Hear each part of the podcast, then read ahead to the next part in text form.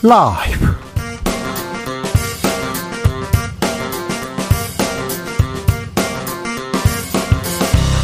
2023년 7월 31일 월요일입니다. 안녕하십니까. 주진우입니다.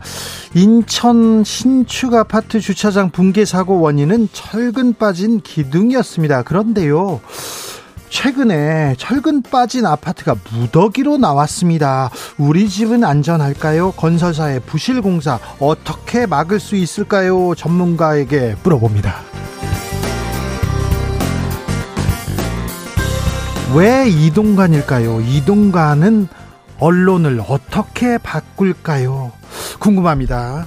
물어보겠습니다. 쌍방울 대북 송금 수사 본격화됩니다. 그러면서 이재명 민주당 대표 소환설 나옵니다. 거치 이야기도 나옵니다. 10월 사태설이라고요. 정청래 더불어민주당 최고위원에게 물어봅니다.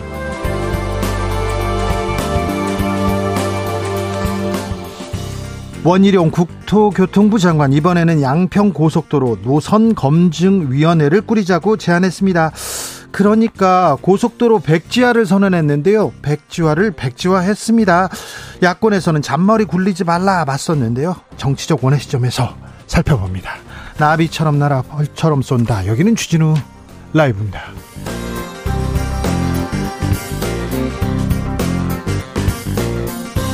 오늘도 자중자애 겸손하고 진정성 있게 여러분과 함께 하겠습니다. 자, 7월 마지막입니다. 8월이 초 다가오는데요. 장마 끝나자 이제 찜통 더위 옵니다. 열대와도 열대와도 따라오고요. 우리는 가장 더운 가장 힘든 일주일을 잘 버텨야 됩니다. 여러분 건강 잘 챙기셔야 됩니다. 그런데요, 장마 끝났는데요. 어제 소나기 무섭게 오더라고요. 오늘도 소나기 무섭게 오더라고요. 한 번 비가 내리면 퍼붓습니다. 아, 이 소나기를 어떻게 해석해야 될지 장마철 끝나고 우기 온 거 아니야 이렇게 생각도 하는데요. 그런데 저는요 소나기 이렇게 하면요, 네 윤초시 댁 손녀도 생각나고요. 그 잔망스러운 손녀도 막 생각나고 그렇습니다. 여러분도 소나기와 관련된 그 추억 있죠? 여러분도 있을 거예요. 분명히 있을 거예요. 네. 자, 들려주십시오. 문자는 샵 9730, 짧은 문자 50원, 긴 문자는 100원이고요. 콩으로 보내시면 무료입니다. 그럼 주진우 라이브 시작하겠습니다.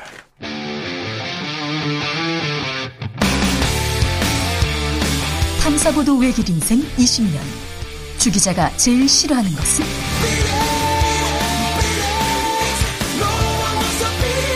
이 세상에서 비리와 부리가 사라지는 그날까지. 오늘도 흔들림 없이 주진우 라이브와 함께.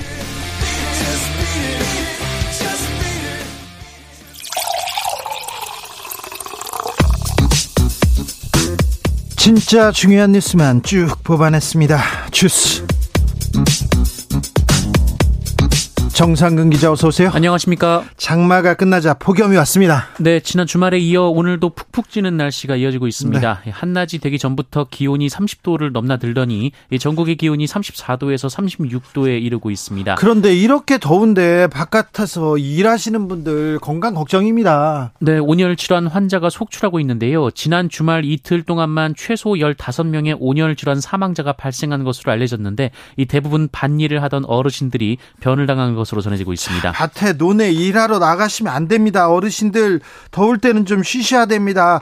2시부터 4시까지 특별히 매우 덥습니다. 그러니까 좀 쉬셔야 됩니다. 해 질 때 6시, 7시 이렇게 그때 밭, 밭에 잠깐 나가시면 되는데 각별히 좀 조심하셔야 됩니다. 그런데요, 대형마트 노동자가 사망한 일이 있었는데 온열, 온열 질환이다 이 논란 이어집니다. 네, 최근 폭염 속 이 코스트코 하남점에서 쇼핑카트 관리 업무를 하던 29살 김동호 씨가 온열 질환으로 이 지난달 숨진 일이 있었습니다. 아, 그런데 고인이 사망 전 모친에게 너무 힘들다라고 하소연한 사실이 오늘 MBC 라디오를 통해 전해졌습니다. 이 고인의 부친은 고인이 지난 6월 집으로 오자마자 대자로 눕더니 이 모친에게 하루에 4만 3천 보를 걸었다며 하소연을 했다라고 주장했습니다. 아, 부친에 따르면 고인은 그날 낮 12시에 출근해서 밤 10시에 일을 끝냈고 4만 어, 3천 보 26km를 무거운 철책 카트를 끌고 다니면서 작업했다고 밝혔습니다. 아, 4만 보여. 이 무더위에 4만 보여? 와. 이거는 이게 무슨 근로 현장입니까? 이거 살인 현장 아닌가 이렇게 지적하는 분들도 많습니다. 이 현장 왜 이렇게 놔뒀을까요? 이 노동자를 이렇게 죽게까지 놔뒀을까요? 참 안타깝습니다. 그런데요, 폭염도 조심하셔야 되는데 폭우도 또 조심하셔야 됩니다. 네, 어제 오후 서울의 일부 지역에 시간당 80mm에 육박하는 엄청난 폭우가 쏟아졌습니다. 어, 이 때문에 한때 지하철 1호선 일부 구간과 KTX 등 열차가 운행을 멈추고 도로가 통제되기도 했습니다. 오늘 소나기도 소나기로 보기에는 엄청난 폭우였습니다. 각별히 조심하셔야 됩니다. 전북 장수에서는 지진 발생했습니다. 네, 지난 토요일 저녁 전북 장수군에서 규모 3.5의 지진이 발생했습니다. 올 들어 우리나라에서 발생한 지진 가운데 세 번째로 큰 규모였습니다. 네, 전북 장수인데 전남 장수라고 또 행안부에서는 이렇게 얘기하는데 전북 장수예요. 이런 거는 좀 똑바로 좀 해주세요. 이런 것도 좀 틀리고 그러면 아, 국민들이 좀 불안해합니다. 아, 노동자들의 5월 실질 임금 하락했네요.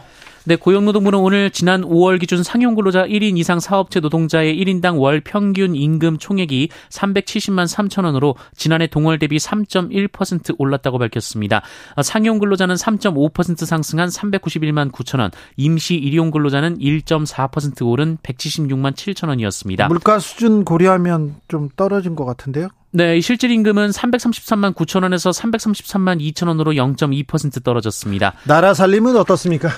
네, 어, 올해 상반기 국세 수입이 지난해 같은 기간보다 39조 원 이상 줄어들었다고 기획재정부가 발표했습니다. 39조 원이나요? 네, 올해 1월부터 6월까지의 국세 수입이 178조 5천억 원이었는데 예. 어, 1월부터 6월까지를 기준으로 전년 대비 가장 큰 감소폭이었다고 합니다. 기업에서 세금이 많이 줄어들었습니다. 이 부분은 저희가 시간을 가지고 조금 전문가한테 물어보겠습니다. 우리 세금 괜찮을까요? 세금 잘 쓰고 있는지도 좀 따져 보겠습니다. 자, 원희룡 이재용 장관 아, 백지화를 백지화한 거는 맞는 것 같습니다. 예. 고속도로 양평고속도로 노선 검증위원회 제안했습니다. 네, 원희룡 국토교통부 장관은 어제 여야가 노선 검증위원회를 꾸려서 서울 양평 고속도로의 노선을 정한 뒤 사업을 재개하자는 입장을 밝혔습니다. 이제 사업 재개로는 갔습니다. 자, 민주당은 뭐라고 합니까? 네, 국회 국토교통위원회 야당 간사인 민주당 최인호 의원은 입장문을 내고 국정조사 실시가 우선이라고 맞받았습니다. 아, 최인호 의원은 원희룡 장관은 고속도로 백지화를 철회하고 이런 사태까지 온 것에 대해 사과부터 먼저 해야 한다라고 주장했습니다. 이 재명 민주당 대표 기시다 일본 총리에게 오염수 방류 보류하라 이렇게 요청했습니다. 네, 이재명 민주당 대표가 지난 28일 주한 일본 대사관을 통해 기시다 후미오 일본 총리에게 후쿠시마 오염수 방류 보류를 촉구하는 내용의 서한을 보냈다고 민주당이 오늘 밝혔습니다. 서희 초등학교 교사 이 선생님을 추모하는 아, 대대적인 집회가 있었네요. 네, 어, 얼마 전 목숨을 끊은 이 서희 초등학교 교사를 추모하기 위한 교사들의 집회가 지난 토요일 2주째 치러졌습니다. 어, 뜨거운 한여름 날씨에 오후 2시 집회가 열렸는데요. 네. 교사들은 서울 사직로 일대에 모여 검은 옷을 맞춰 입고 교사의 교육권을 보장하라고 적힌 손팻말을 들고 시위를 벌였습니다. 네. 어, 이들은 초임 교사가 극단적 선택을 하게 된 배경을 철저히 조사해서 같은 일이 반복되지 않게 해야 한다라고 강조했는데요. 어, 주최 측은 이날 집회에만 2만 명이 모인 것으로 추산했는데 어, 전북과 충남 등 지방에서 버스를 빌려 올라온 지방 근무 교사들만 어, 약 2천여 명에 달하는 것으로 전해졌습니다. 서희 초등학교에서는 아, 교사의 희망대로 다 해줬다, 별일이 없었다, 이렇게 얘기했는데요. 그런데 고인이 사망 전에 학부모와 여러 차례 통화한 기록이 나왔어요? 네, 사망한 서희초등학교 교사가 학생들 다툼 문제로 접촉한 학부모와 사망 전 일주일간 여러 차례 통화한 사실이 있다고 서울경찰청 관계자가 기자간담회를 통해 밝혔습니다. 어, 고인이 담임을 맡은 학급 학생이 지난 12일 연필로 다른 학생의 이마를 긋는 일이 있었고 어, 이와 관련해 고인이 학부모로부터 민원에 시달렸다는 의혹이 제기된 바 있습니다. 네. 앞서 서울교사노동조합은 학부모가 고인의 개인 휴대전화로 수십 통 전화했고 고인이 방학 때 휴대전화를 표준화 번호를 바꿔야겠다 했다고 했다는 증언이 있다라고 주장한 바 있습니다. 예. 아, 다만 경찰은 유족과 학부모 측의 입장을 고려해서 정확한 연락 횟수 등은 공개하지 않기로 했다라고 밝혔는데요. 네. 어, 이 사건과 관련해 고인의 사망 연관성을 조사하고 있다고 밝혔습니다. 연관성을 좀 잘좀 수사해 주십시오. 좀 명명백백하게 좀 밝혀 주십시오. 음, 학교도 마찬가지. 학교 교장 선생님한테 다시 부탁드릴게요. 이 꿈 많은 교사가 왜 그런 극단적인 선택을 했을까요? 아이들이 좋아서 아이들 가르치겠다고 선생님이 된 사람인데 개인적 문제였다. 희망대로 다 해줬다. 이렇게 얘기하지 마시고 자, 학교에서 그리고 경찰 좀 잘좀 좀 밝혀줬으면 합니다. 박영수 전 특검에 대한 구속영장이 다시 청구됐네요. 네, 어, 박영수 전 특검에 대한 구속영장이 다시 청구됐습니다. 어, 지난 구속영장 기각 이후 한 달 만에 일입니다. 한 달 만입니다. 그런데요, 이제서, 이제서야, 왜 지금에서야, 이런 의문 듭니다. 그리고 50억 클럽 당, 당사자들, 50억 50억 클럽 멤버가 더 있지 않습니까? 왜 그런데 박영수 특검만 이런 생각도 듭니다. 검찰은 공정해야 됩니다. 그리고 공정하게 보여야 할 필요도 있습니다. 그런데요, 검찰에서 왜 이 수사는 하고 저 수사는 안 하지? 왜 이 수사는 빨리 하고 저 수사는 안 하지? 그런 생각합니다. 검찰이 최근에 조폭 관련해서 수사하겠다고 했는데 조폭 수사는 안 하고 조폭을 안 잡고요. 조폭 문신한 업자들만 막 잡고 있더라고요. 나 참 이해가 안 돼서요. 경찰도 지금 잘 못하고 있는데 정권 눈치 보는 것도 많고 보복 인사도 있는데 그 부분은 좀 시간을 가지고 이야기 나눠 보겠습니다. 주스 정상 기자 함께했습니다. 감사합니다. 고맙습니다. 자 소나기와 아, 관계한 얘기 좀 들어볼게요. 윤초 씨 얘기하니까, 네. 새록새록 하시죠? 5145님, 소나기 내리던 날 좋아하던 여아구가, 그렇죠, 그렇죠. 우산이 없어서 난감해 하는 거 보고, 함께 쓰고 갈까 했더니, 자신은 비 맞는 걸 좋아한다면서 빗속을 달려가더라고요.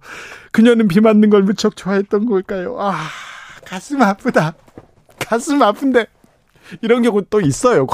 저는요, 외국인들이 지도를 보고 있으면 지금이야 뭐 스마트폰으로 잘 찾잖아요. 근데 외국인들이 지도를 보고 있으면 한국, 한국에서 서울에서 어, 길 찾기 어렵잖아요. 그래서 꼭, 꼭 이렇게 물어봅니다. 제가 도와드릴까요? 그러면요. 괜찮다고 한사꼭 괜찮다고 막 도망갑니다. 네. 왜 그런지 모르겠어요. 7910님, 소나기가 오는데요. 우산이 없어서 슈퍼에서 김장 봉투 사서 뒤집어 쓰고 집에 왔어요. 아, 네. 그런 기억이 있었군요. 1216님, 저는 이상하게 우산을 틀고 나가면 비 올 생각 안 합니다. 깜빡하고 우산을, 우산을 안 갖고 나오면 꼭 비가 옵니다. 편의점 비닐 우산을 사다 보니 집에 우산이 한 무더기입니다. 갖고 나가서 우산 장사라도 해야 할까요? 아, 1216님, 다 그래요. 거의 대부분 그러니까, 어, 나만 좀 머피의 법칙 그런 생각 하지 마세요. 다 그렇습니다. 9369님, 학창시절 소나기 올 때는요, 시원하게 그냥 그냥 시원하게 맞았는데 지금은 비 온 후에 자동차를 덮은 흙먼지 산성비 때문에 우산 꼭 챙깁니다. 그래요. 지금은 아유, 비 맞는 거 무섭습니다. 특별히 뭐 머리 어유 소중한데 무섭습니다. 8385님, 엄마가요 시험지를 보고 소나기가 내리네 하시던 말씀. 초등학교 6학년이 되고 나서야 무슨 뜻인지 이해했습니다. 소나기가 내렸네. 네, 다 내려요. 괜찮아요. 주진우 라이브.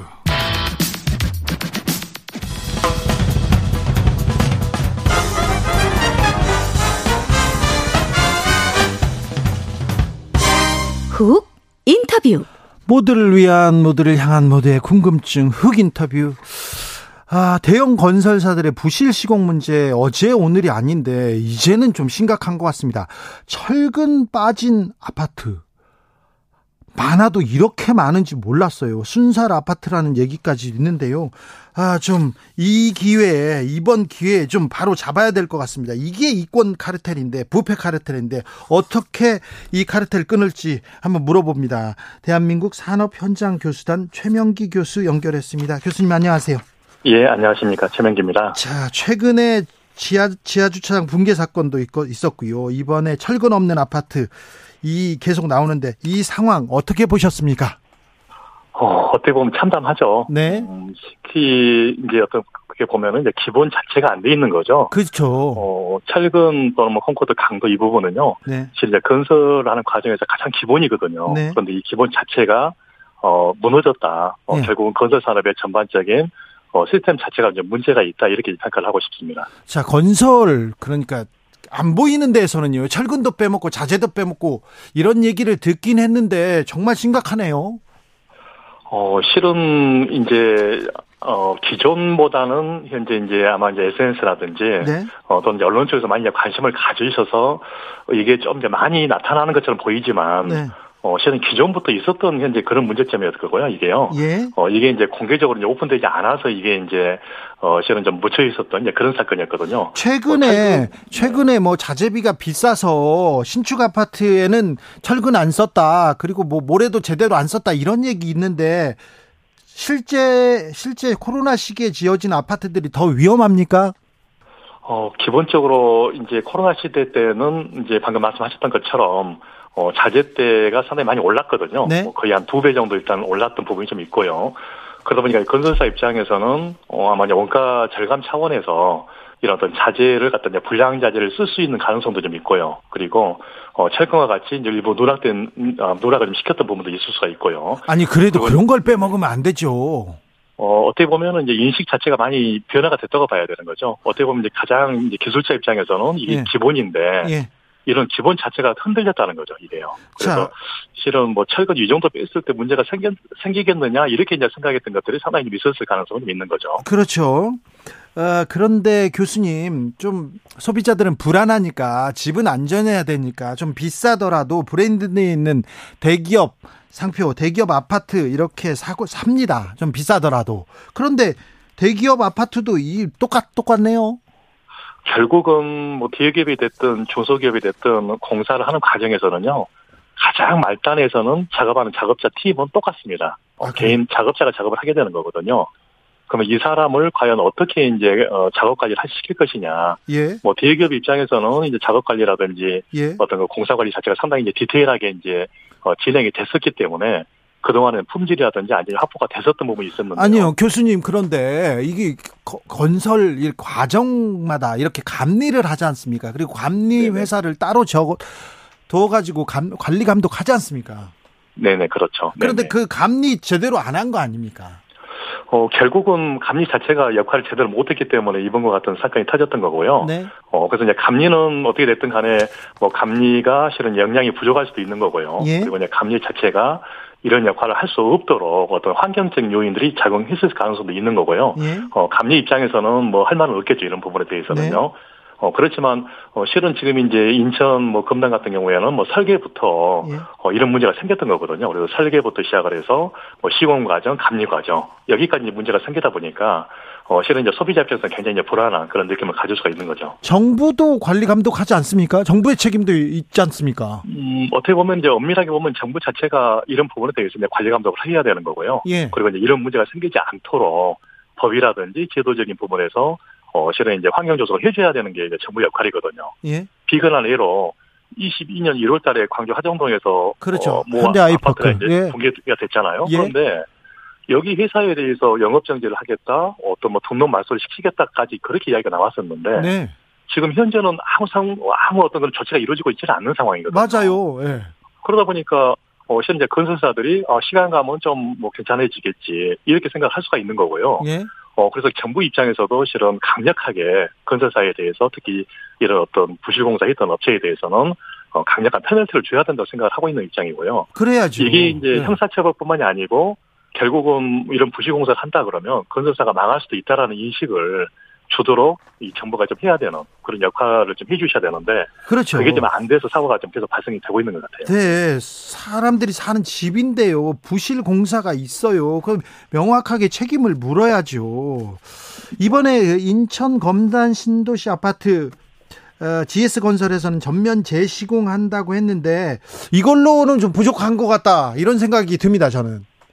어, 일단 뭐 입주자 입장에서는 과연 다시 공사하는 거에 대해서도 믿을 수 있겠느냐 이런 생각을 많이 하실 수밖에 없잖아요. 예, 이제 예. 입주자 입장에서는요. 예. 그래서 어, 특히 이번에 이제 밝혀졌던 어떤 설계의 문제점들, 그 다음에 이제 제로에 대한 문제점들, 시공에 대한 문제점, 감리에 예. 대한 문제점을 어, 정확하게 원인 분석을 하고 나서 어, 재건축하는 과정에서 어, 이런 문제점들이 이제 해소가 될 수 있는 이런 어떤 시스템을 좀 만들 필요가 있고요. 네. 어, 그래서 이제 오직 하면 뭐 서울시 같은 경우에는 뭐 전체 건설공사 과정에 대해서 뭐 동영상을 촬영을 하겠다. 그리고 이제 작업자에게도 바디캠을 설치를 해서 어, 실제 공사하는 과정을 전부 다 찍겠다. 이런 이야기까지 이제 하셨던 이유가 어, 결국은 이제 입주자 입장에서도 못 믿고 근데 발주자 입장에서도 또는 관리 어떤 주체 입장에서도 못 믿기 때문에 어, 오직 하면 이런 어떤 조치까지 나왔겠느냐. 어, 이렇게 이제 생각을 하는 거죠.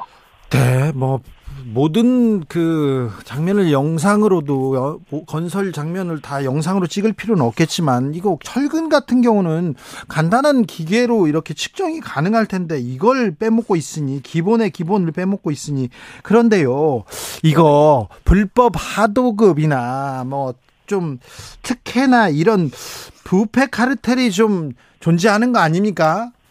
어, 기본적으로 이제 건설 그러면 굉장히 이제 이런 뭐 이권 카르텔들 또는 부패 카르텔들이 있다고 이제 생각을 하시게 많이 이제 생각을 하시게 되는 예, 예, 거고요. 예. 어, 실제 이번 뭐 인천 검단 사건에 대해서도 뭐 경실련 입장에서는 뭐 정관예우 뭐 이런 부분도 이야기를 많이 나오셨거든요. 네. 어, 실은 뭐 그런 영향도 있다고 일단 보여지는 거죠. 왜냐하면 어, 정관예우를 하게 되게 되면 이분들이 본인들이 기존에 이제 근무했던 데서 네. 어 실제 영업을 하겠죠. 그러면 네. 뭐 설계비가 만약에 10억이다 그러면 이 영업 비용이 또 소요가 될, 될 거거든요. 네. 그러면 영업 비용이 뭐 소요가 되고 그다음에 거기에 따른 인센티브가 이제 그 로비스트한테 가게 되겠다고 보면 네. 뭐한 2억 정도가 영업 비용이다 그러면 10억에 설계해야 되는 그런 금액 자체가 8억에 하게 되는 이런 그렇죠. 문제가 생기게 되는 거거든요. 네.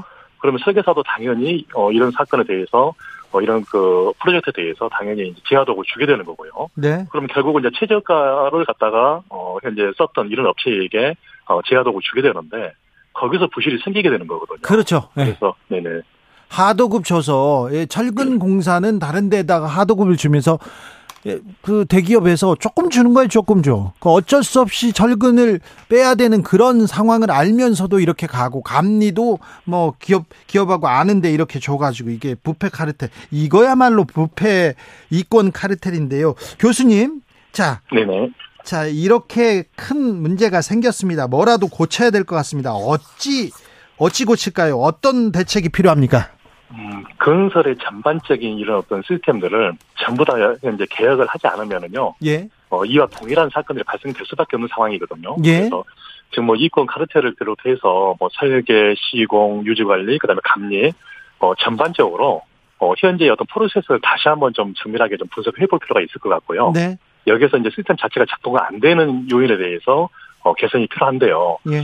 일단 좀 제가 이제 강조드리고 싶은 건 뭐냐면, 음, 건설 회사들이 이런 부실 공사를 하게 된다라고 했을 경우에 네. 어, 강력하게 뭐 회사의 어떤 폐, 어, 현재 어떤 폐망 그리고 어, 이게 이제 이익보다는 손해가 더 많이 발생된다는 이런 인식을 좀 심어줄 필요가 있을 것 같아요. 그렇죠. 부실 공사하다가 망한다 이런 인식 심어줘야 됩니다. 그렇죠. 그래서 건설사들이 어, 부실 공사를 한다 그러게 되면 네. 어, 실은 뭐 이익의 뭐 100배, 1000배가 현재 어, 손해로 갈수 있다라는 이런 인식을 심어줘야 예. 어, 실은 이제 건설 경영을 하는 과정에서 어떤 원가라든지 또는 이윤 추구보다는 이런 기본적인 부실 공사 방지를 위한 어떤 품질이나 네. 안전에 대해서 신경을 쓸 것 같아요. 그럼요. 그럼요. 부실 공사에서 우리 아픈 추억이 있지 않습니다. 추억이 아니죠. 아픈 기억들이 얼마나 많습니까? 우리 집 물세요. 우리 집 전기 안 나와요. 뭐 그 어, 알고 보니까 뜯어보니까 다 부실공사였어요. 이런 얘기는 또 많았고요. 그렇죠. 김영희님, 삼풍백화점 잊으신 건가요? 얘기하는데, 우리 부실공사로 너무 많은 희생이 있었지 않습니까? 네네. 자, 오늘 대통령이 전수조사하면서 이 얘기 했습니다. 어찌 들으셨습니까? 어, 결국 이제 전수조사 하신 것은 잘 하겠다고 일단 판단하고 있는 거고요. 네.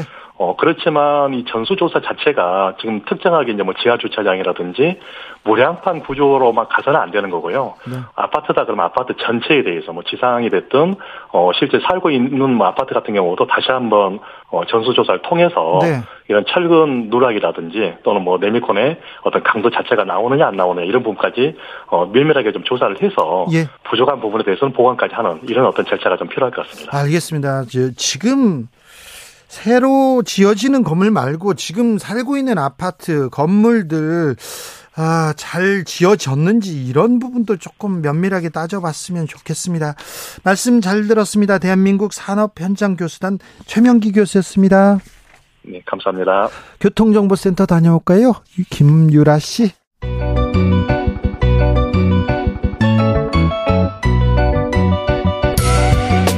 한층 날카롭다, 한결 정확하다, 한편 세심하다, 밖에서 보는 내밀한 분석, 정치적 원의 시점. 오늘의 정치권 상황 원회에서 더 정확하게 분석해 드립니다. 이연주 전 국민의힘 의원 어서 오세요. 네, 안녕하세요. 부드러운 카리스마 이연주입니다. 그리고 노영희 변호사입니다. 네, 안녕하세요. 노영입니다. 네. 양평 고속도로 백지화를 백지화했습니다. 이제 노선 검증 위원회를 꾸리자 이렇게 원희룡 국토부 장관 이렇게 제안했습니다. 어떻게 보셨어요?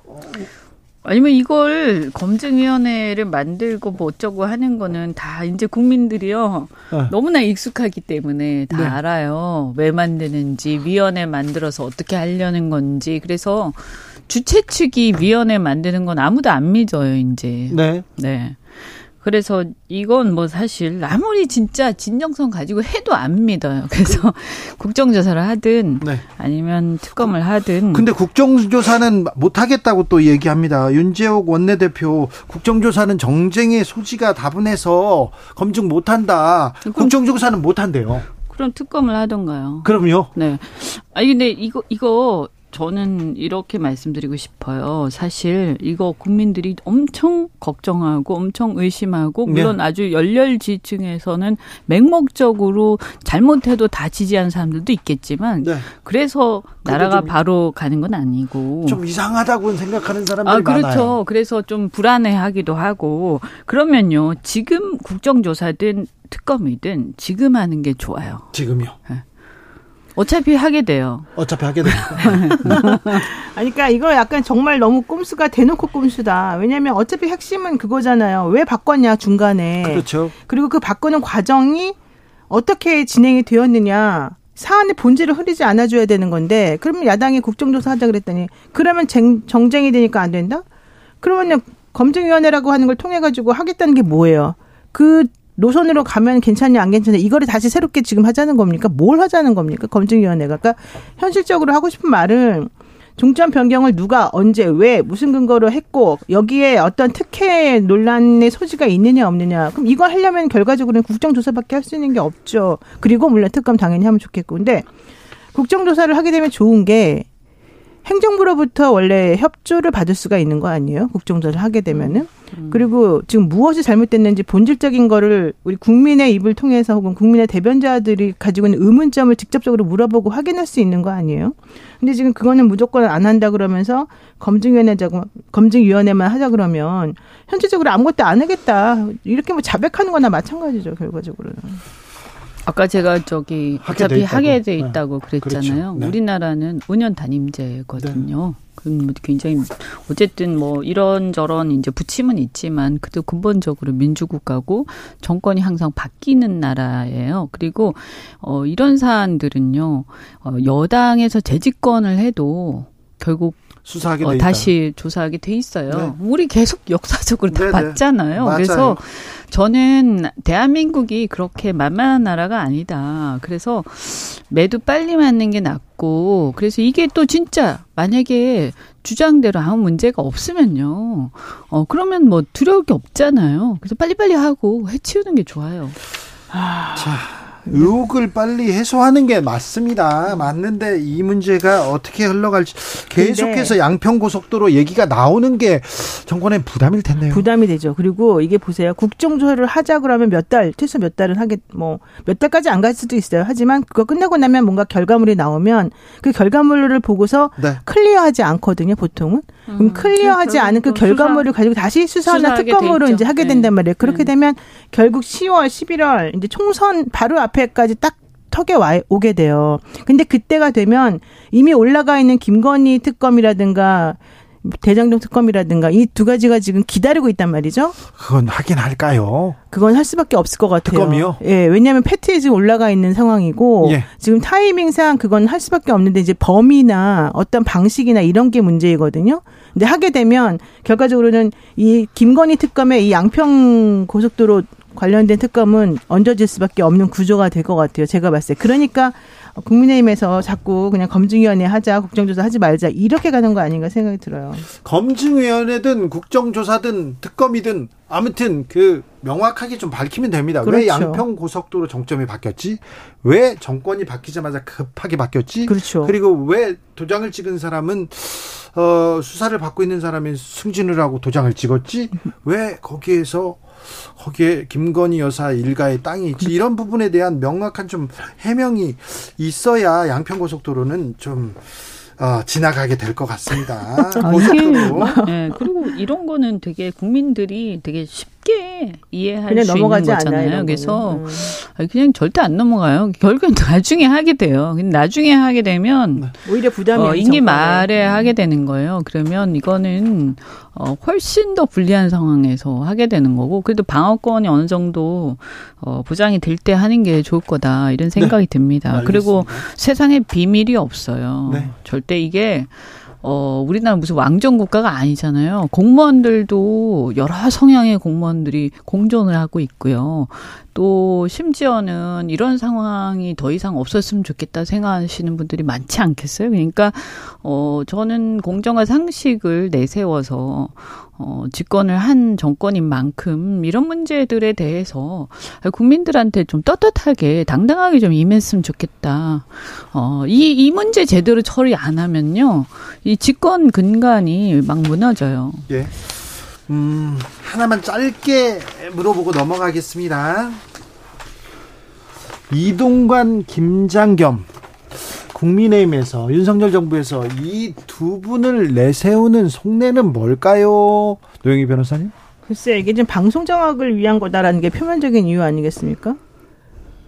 내면적인 이유도 저는 비슷하다고 생각하긴 하는데 현실적으로 보자면 이 사람이 제일 잘하나 봐요. 이게 왜 그러냐면요. 서울중앙지검이 2017년 11월 5일에 어, 수사 보고서를 낸 게 하나 있어요. 네. 그게 바로 MBC 방송 장악 관련 청와대 홍보수석실 관련성 검토라는 수사 보고인데 아, 그때 문건이 나오고 그때 네. 서울중앙지검에서 수사했습니다. 바로 그때 그거예요. 중앙지검장이 윤석열 그래서 그 당시에 이 음. 이동관이라고 하는 사람이 어떤 식으로 방송 장악을 하기 위해서 MBC 에 대해서 청와대 지시를 잘 따르는 경영진을 딱 이렇게 세우고 정부 비판 방송을 잘하는 사람들 다 내보내고 뭐 이런 계획을 어떻게 세우는지가 정확하게 그 당시에 수집이 됐다, 됐다 그러거든요. 그렇죠. 그때 수사 열심히 했습니다. 네, 그래서 그렇다라고 한다면 그렇다라고 한다면 이 정권은 너무너무 그 수법을 정확히 알고 있는 거잖아요. 말하자면. 아, 아 그렇군요. 수사를 열심히 네, 해서 변호사님 그거를 논리적이야. 갑자기 어, 이해가 되네요. 네, 아 그렇군요. 네. 그게 너무, 너무, 완벽하다고 생각할 수 서글픈 있지. 상황이에요. 그렇죠. 그러면 안 되죠. 네. 아니 정말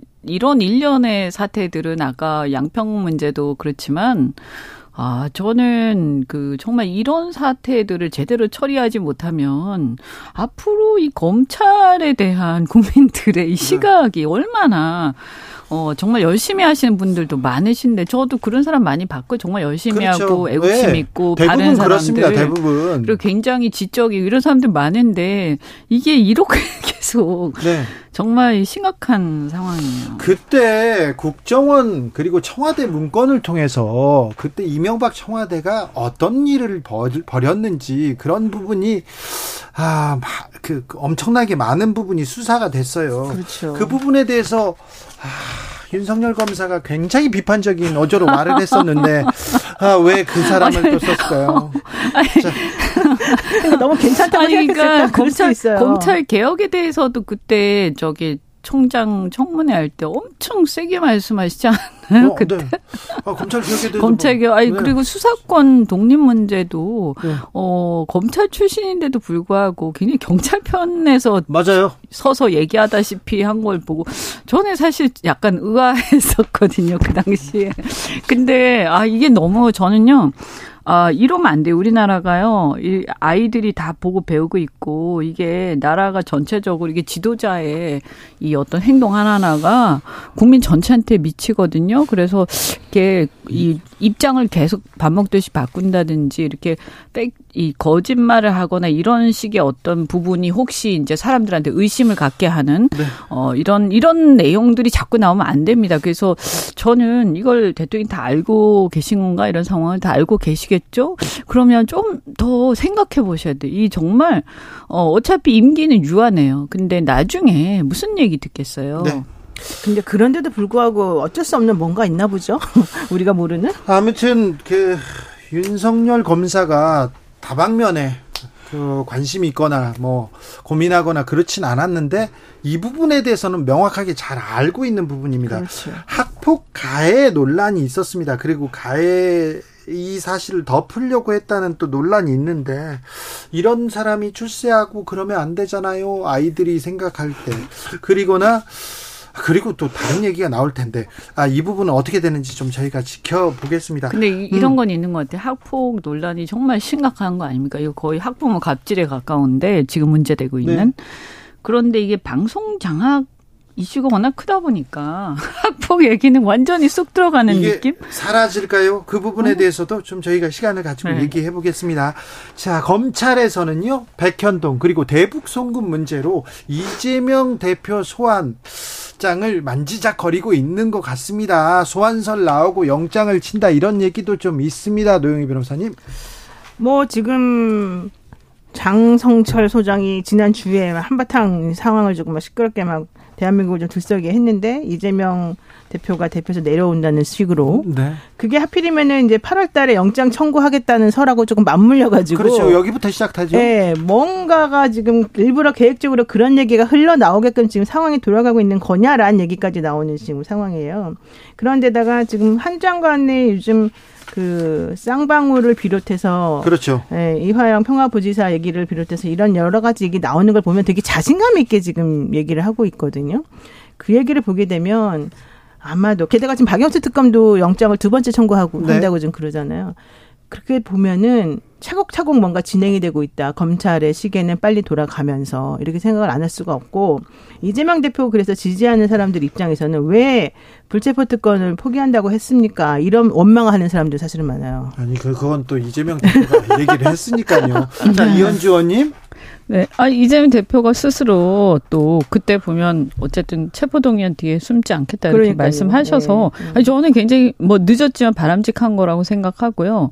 사실 그 법원에 가서 실질 심사를 받으면 또 그거 그 법원에서 심사를 할 거 아닙니까? 네. 그러니까 그건 지켜봐야 될 것 같다라는 말씀드리고 예, 예. 다만 이제 저는 너무 세세하게 이렇게 모든 것을 생중계하듯이 검찰에서 검찰에서 하는 거 흘리는 거겠죠? 이런 팩트들이 막 나오는 이런 뭐뭐 무슨 사람들의 발언, 뭐 네. 무슨 증언, 뭐 이런 내부 입장이 내부. 바뀌었다 이런 거. 네, 그런 거를 마치 생중계하듯이 드라마 찍듯이 막 이렇게 나오면 사람들이 재밌긴 하죠. 재밌어요. 이게 원래 싸움 구경하는 게 재밌잖아요. 근데 이렇게 좀 하지 말았으면 좋겠다. 왜냐하면 우리 국민들이 되게 먹고 사느라고 바쁘시고 그 다음에 사실은 지금 걱정이 많으세요. 그래서 정치권도 할 일이 막 태산 같고 그래서 이런 것 좀 이렇게 막 생중계하면서 그 또 만약에 이게요 나중에 끝에 가서 결론이 났는데 이런 왔다 갔다 중간에 왔다 갔다 하는 발언들이 실제 그 마지막 결론하고 다른 경우도 많잖아요. 사실이 아닐 수도 네. 있어요. 그러니까 이- 이런 것들도 또 사실 법원에서 이런 걸 굉장히 선입견을 또 조장할 수 있다라고 해가지고 철저히 배격하잖아요 우리 네. 재판할 때 그런 것처럼 조금 이게 이게 뭐 재밌는지 저는 모르겠어요 왜 보통 일반적으로 검찰 제가 아는 검사님들은 이런 게 중간에 나가는 거를 팩트가 나가는 거 되게 중요한 수사잖아요 그죠? 예. 어, 그런데 이 보안, 보안이 유지가 잘 안 되는 거에 대해서 굉장히 예민하시거든요? 어, 보통은. 네. 그런데 이거 누가 이렇게 계속 흘리는지. 근데 저는 이거는 네. 그, 렇게 볼 게 아니라 이미 너무 오염이 많이 된 사건이에요. 이 건은. 오염됐다고요? 예, 쌍방울 사건도 그렇고 이 대장동 사건도 그렇고 이 백현동 사건도 그렇고 너무 오염이 많이 돼서 여기저기서 지금 사람들의 말이 관여된 관여된 자들의 아, 말이나 이런 게. 다 달라지고 음. 생중계 당연히 되었고 생중계 되면 되기 전부터 지금에 이르기까지 입장들이 엄청나게 무슨 롤러코스터처럼 바뀐 게 되게 많아요. 그래서 사실 누구의 어떤 어떤 시점에서 어떤 말이 사실이고 어떤 건 아니고 이거를 우리가 이제 해석하기가 사실 좀 어려워진 상황이 됐어요. 자, 쌍방울 문제와 관련해서요. 대북승군 문제인데요. 음. 이화영 전 경기도지사의 입장이 바뀌었다 이런 얘기가 있었고요. 법정에서 또 어, 부인분께서 어, 이- 입장을 번복하는 그런 일도 있었습니다. 그런데 이 사건 이후에 한동훈 장관, 한동훈 장관이 나섭니다. 그리고는 또 민주당 의원들도 수원지검을 뭐 항의 방문하기도 네, 했고요. 네, 네. 그래서 뭐가 두려워서 계속해서 방탄하려고 하느냐 얘기를 하면서 한동훈 장관이 얘기하면 민주당에서 한마디 하고 그러면 또 한동훈 장관이 얘기를 하고 그러면서 이 이슈가 계속 흘러갑니다. 그러니까 저는 그게 이- 잘못됐다는 거예요. 한동훈 장관 그러면 안 돼요. 한동훈 장관은 검찰 지금 총장도 아니고 수사하는 사람도 아니잖아요. 음. 장관은 개, 개별적인 사안에 대해서 수사 지휘권을 갖는 게 아니잖아요. 근데 한, 왜 모든 것을 하나부터 열까지 자기가 다 나서가지고 자기가 수사하는 사람이 대변자처럼 하나부터 열까지를 다 응대를 하면서 말을 해요. 민주당 의원들이 수원지감에 쫓아와서 검사들 수사 못하게 한다. 이거 사법 방해다. 이렇게 얘기하던데요. 그러니까요. 제가 이해가 안 가는 게 그거예요. 수원 지검에 쫓아갔지 법무부 장관 실에 쫓아간 것도 아니잖아요. 그런데 지금 민주당 의원들이 얘기하고 있는 그 내용은 쌍방울의 김성태 씨를 왜 그런 식으로 압박하느냐 그리고 왜 김성태를 봐주느냐 지금 쌍방울의 주가 조작 관련된 부분에 대해서 봐주면서 오히려 지금 이, 이재명 지사를 압박한 아, 이재명 대표를 압박한 용어로 좀 쓰고 있는 거냐면 이렇게 얘기했던 거잖아요. 쌍방울 김성태에 대한 주가 조작이나 다른 혐의는 수사를 안 했습니까? 수사를 했는데 이제 기소를 한 했는데 그 중에서 이제 대북 송금액과 관련되었다고 주장되어지는 그 금액이 네. 사적인 이익을 취하기 위해서 주가 조작과 관련해서 받아낸 이익인지 아닌지 이런 쪽을 좀 검토를 해가지고 확인을 해봐야 되는 건데 그쪽으로는 기소 안 하고 이 금액의 성격을 이 금원의 성격을 지금 한쪽으로 몰고 가고 있다 이게 지금 핵심이거든요. 네. 그 우리나라 헌법에서 검찰과 법무부 장관의 관계에 대해서 이제 조금 더 어, 깊이 들여다 보셔야 되지 않나. 아까 이제 노 변호사님도 말씀하셨지만 네. 어, 뭐냐 하면 우리나라 헌법의 정신은요. 어, 법무부 장관이 검찰의 개별 사건에 대해서 어, 개입하지 못하도록 하고 있어요. 그렇죠. 왜냐하면 그렇게 되면 왜냐하면 네. 법무부 장관이기 때문에 네. 그래서 정부와 검찰은 검찰은 이제 행정적으로 보면 법무부 산하에 있긴 하지만 이것은 행정적으로 그런 것이지 예. 법무부 장관이 검찰총장 을 비롯해서 검찰의 수사를 지휘할 수 있는 권한이 없습니다. 그렇습니다. 이게 왜 그러냐면 이제 준 사법기관이라서 그런 거예요. 이게 우리 헌법의 정신이에요. 예. 그래서 이제 사법기관이 법원도 그렇잖아요. 법원도 완- 법원 완전히 분리된 사법 어 행 사법 체계고 그래서 삼권 분립이고 검찰은 행정적으로는 법무부 산하에 있고 행정부 산하에 있지만 어, 개별 사건의 이제 수사에 대해서는 법무부나 대통령이 이런 어떤 그 정권이 개입할 수 없게끔. 이게 굉장히 우리나라의 전통이에요. 그래서 예를 들면 뭐 실제로 막 그래서 그런데도 개입을 한다 이래서 문제가 많이 됐지 않았습니까? 옛날에도?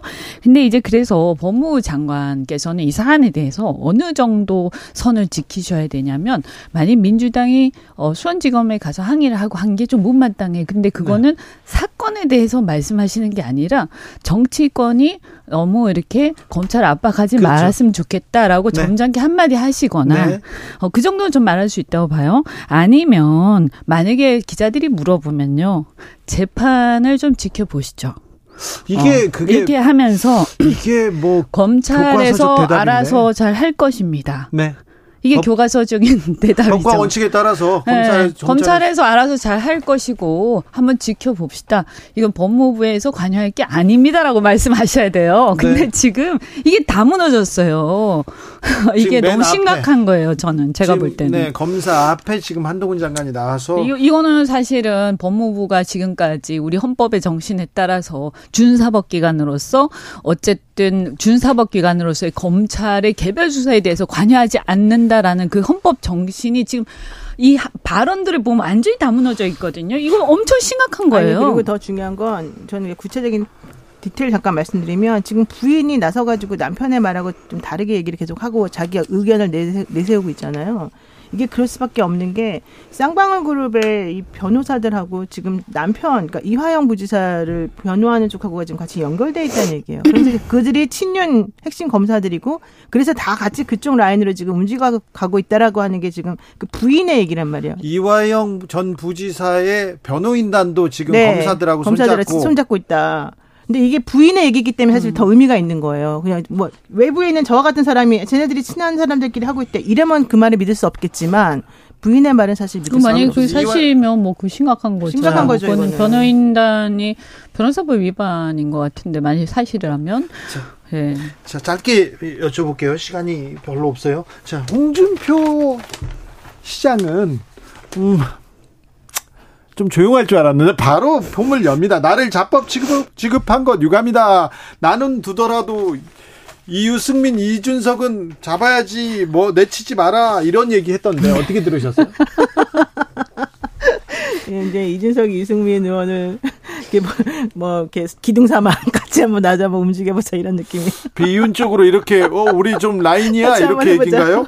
자 유승민 전 의원도 오늘 내년 총선이 정치 생명 갈, 갈릴 것 같다 이렇게 얘기를 했는데 비장합니다. 아, 나갈 건가 봐요. 이제 이승민 의원도 그냥 모든 걸 다 아니 근데 내던지고. 지금 보면 어쨌든 전부 다 내치고 있는 건 사실이에요. 어, 그럼요. 근데 어 굉장히 사방에 이제 적인데 적이 많아졌어.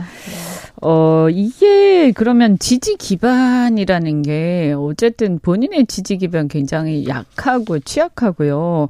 그 다음에 사실은 지- 대선 때 그 지지층이라는 게 다양한 지지자들이 결합돼서 대선을 치르는 거죠, 우리나라는. 네. 근데 이 대선 때 연합이 다 깨졌어요, 지금. 예, 그래서 그냥 오롯이 윤핵관 내진 친윤 말고는 안 남아 있는 상태인데. 네.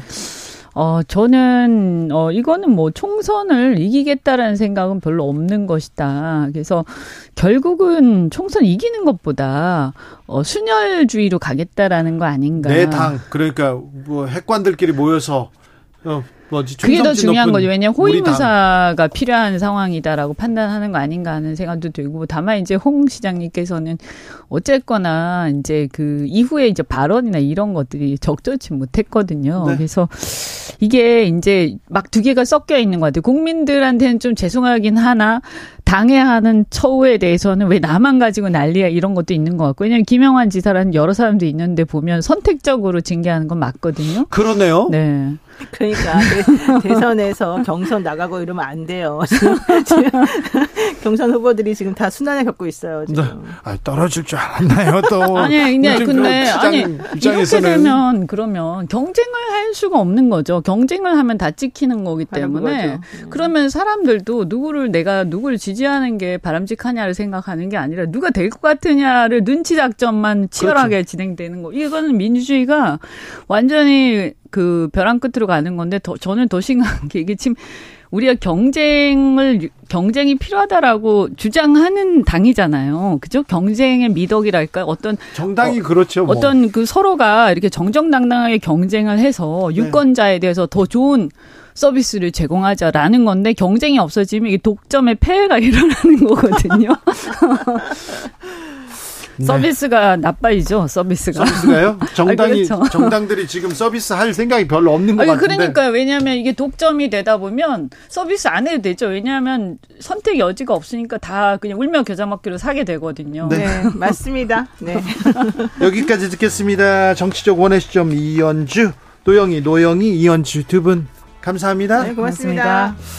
어, 저희는요 잠시 숨 돌리고 2부에 다시 돌아옵니다. 지금 흐르고 있는 곡은 곡은 말 안 해도 아시잖아요. 네. The Eagles Hotel California.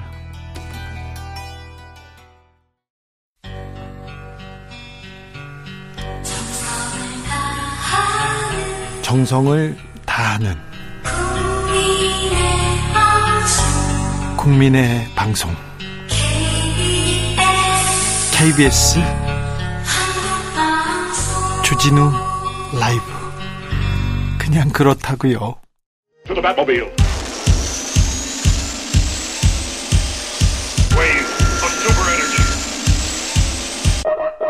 주기자의 1분 병사 월급 200만 원 대선 때 윤석열 후보가 국가가 병사의 최저임금 보장할 책임이 있다고 공약했습니다.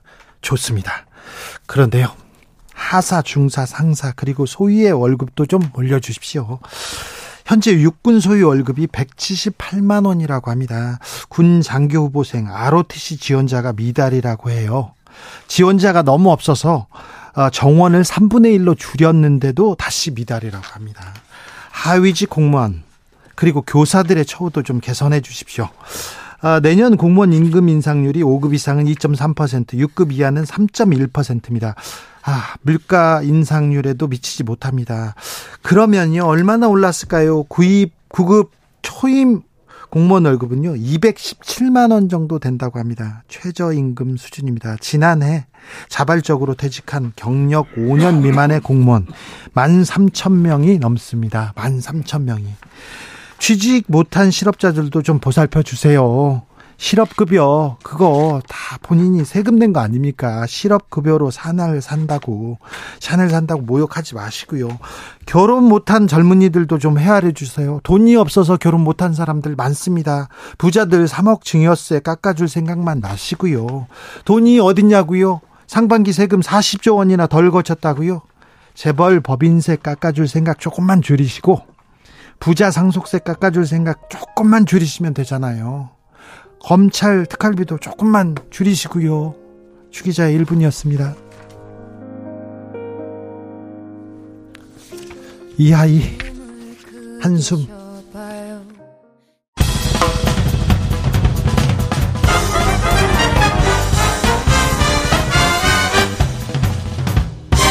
훅 인터뷰. 훅 인터뷰 이어가겠습니다. 검찰에서 이명박 정부의 언론 장악 시도 수사한 바 있습니다. 그때 그 검찰의 수장이 윤석열 검사였고요. 이동관 전 청와대 수석 주요 음, 주요 수사 대상자였습니다. 그런데 왜 이동관일까요? 이동관을 통해서 어떤 언론 지형 만들고 싶을까요? 좀 물어보겠습니다. 그리고 민주당의 당대표 소환설 나오는데 아, 여기에 대해서도 물어보겠습니다. 국회 과방위원장을 지냈습니다. 더불어민주당 정청래 최고위원 모셨습니다. 어서 오십시오. 네, 안녕하십니까. 정청래입니다. 네, 잘훅 계시. 인터뷰입니까? 훅? 네, 아, 저는 스트레이트로 하겠습니다. 알겠어요. 네. 아, 그리고 네, 그 조금 아까 한 게 주진우 기자의 뭐 1분 네, 네. 중얼거림이었어요? 아, 1분요. 주진우 기자는 뭘 말해도 중얼중얼이야. 아니, 좀 아, 근데 남 걱정할 때가 아니라고. 남 걱정은 KBS 출연료가 수십 년째 안 오르고, 안 오르고 있다. 네. 이 원망도 많아요. 알겠어요. 근데 왜 분리징수를 또 한다고 그래? 아니 그러니까요. 그거 제가 물어볼게요. 분리징수 있잖아요. 네. 이건 제가 최고 전문가입니다. 알겠어요. 국민들이 네. 분리징수를 뭐 어떤 여론조사에 보면 뭐, 뭐, 높다고 그래요. 네. 근데 왜 그러냐면 분리징수를 하면 KBS 수신료를 안 내도 된다. 그렇죠. 그렇게 이 생각하죠. 잘못된 인식 때문에 그런 거예요. 내긴 내야 됩니다. 방송법 제 64조는 네. 분리징수를 하든 통합징수를 하든 내게 돼 있어요. 네. 의무사항으로. 예. 텔레비전 수상기가 있으면 예. 이게, 이게 잘못 알고 있는 거고요. 네. 그래서 분리징수를 하면 어 안 내도 되는 것보다 안 나면 나중에 체납 통지서 갑니다. 예. 그래서 오히려 국민을 불편하게 하는 거예요. 예. 그래서 분리징수든 통합징수든 내야 된다. 의무적으로. 알겠습니다. 자, 물어보겠습니다. 이럴까요, 윤석열 정부는? 왜 이렇게 국민을 불편하게? 해? 그러니까 제가 물어볼게요. 그냥 한 장에 그냥 나오면 그냥 내면 되잖아, 전기세랑. 알 겠어요. 같이. 좀 자중자애해 주십시오. 네. 자, 의원님. 네. 왜 이동관일까요? 자, 이동관 어, 신임 방송통신위원장이 그리는 언론은 어떤 모습일까요? 음, 법조계에는 법꾸라지가 있다면서요? 네, 근데 방송계는 이분이 뭐 잘 알아보죠. 네, 방송 기술자. 네, 그래서 이제 야당에서는 뭐 방송 탄압의 대명사 네. 뭐 이렇게들 얘기하지 않습니까? 뭐 이미 저 이동관 이동관 그그 지명자가 바- 홍보 수석을 하고 대변인 할 때 그때 언론 지역이 뭐 언론 지형이 거의 암흑이었다 이런 얘기도 있습니다. 예, 그래서 어 윤석열 대통령이 무슨 연설만 하면 자유자유 그러잖아요. 네, 근데 국민들의 말할 자유, 예. 어, 그리고 언론의 자유, 방송의 자유하고는 관계없는 말 못할 자유를 위해서 예. 이동관 임명하는 거 아닌가? 이런 뭐 의심을 할 수밖에 없죠. 공영방송에 대한 얘기도 하셨어요. BBC, NHK 같은 공영방송 우리도 만들겠다는 얘기를 하셨고. 근데 뭐 여권 인사들도 뭐그 웃고 있더라고 그 얘기를 해서.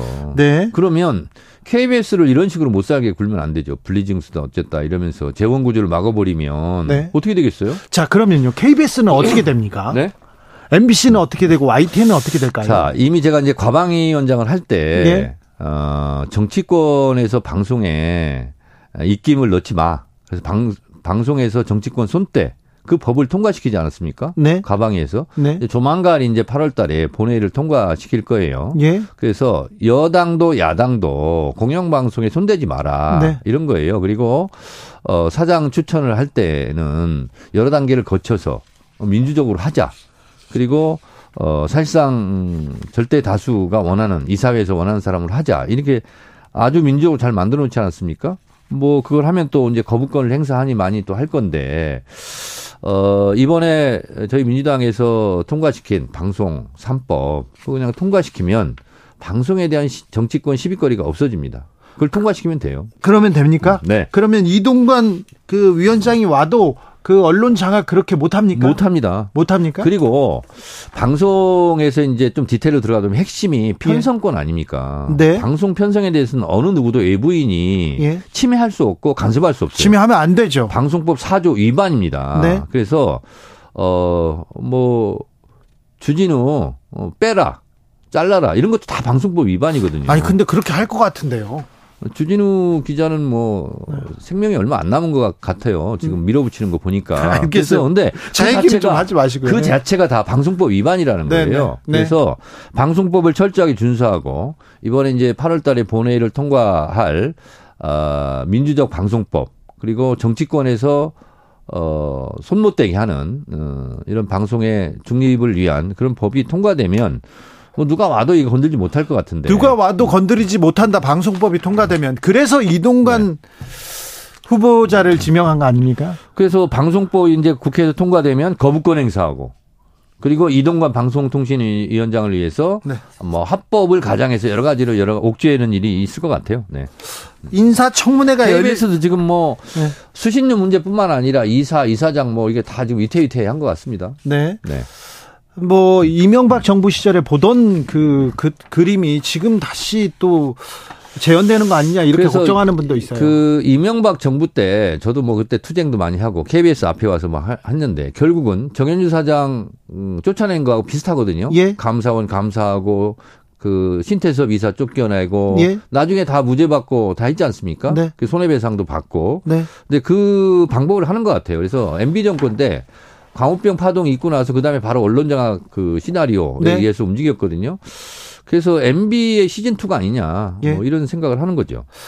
청문회가 있습니다. 인사청문회가 다음 달 중순에 있을 텐데 근데 왜 그거 안 물어봐요? 어떤 거요? 아니 1번으로 해놓고 안 물어보면 안 돼. 왜 대본대로 안 하는 거예요? 아, 조금 가만히 계세요. 응?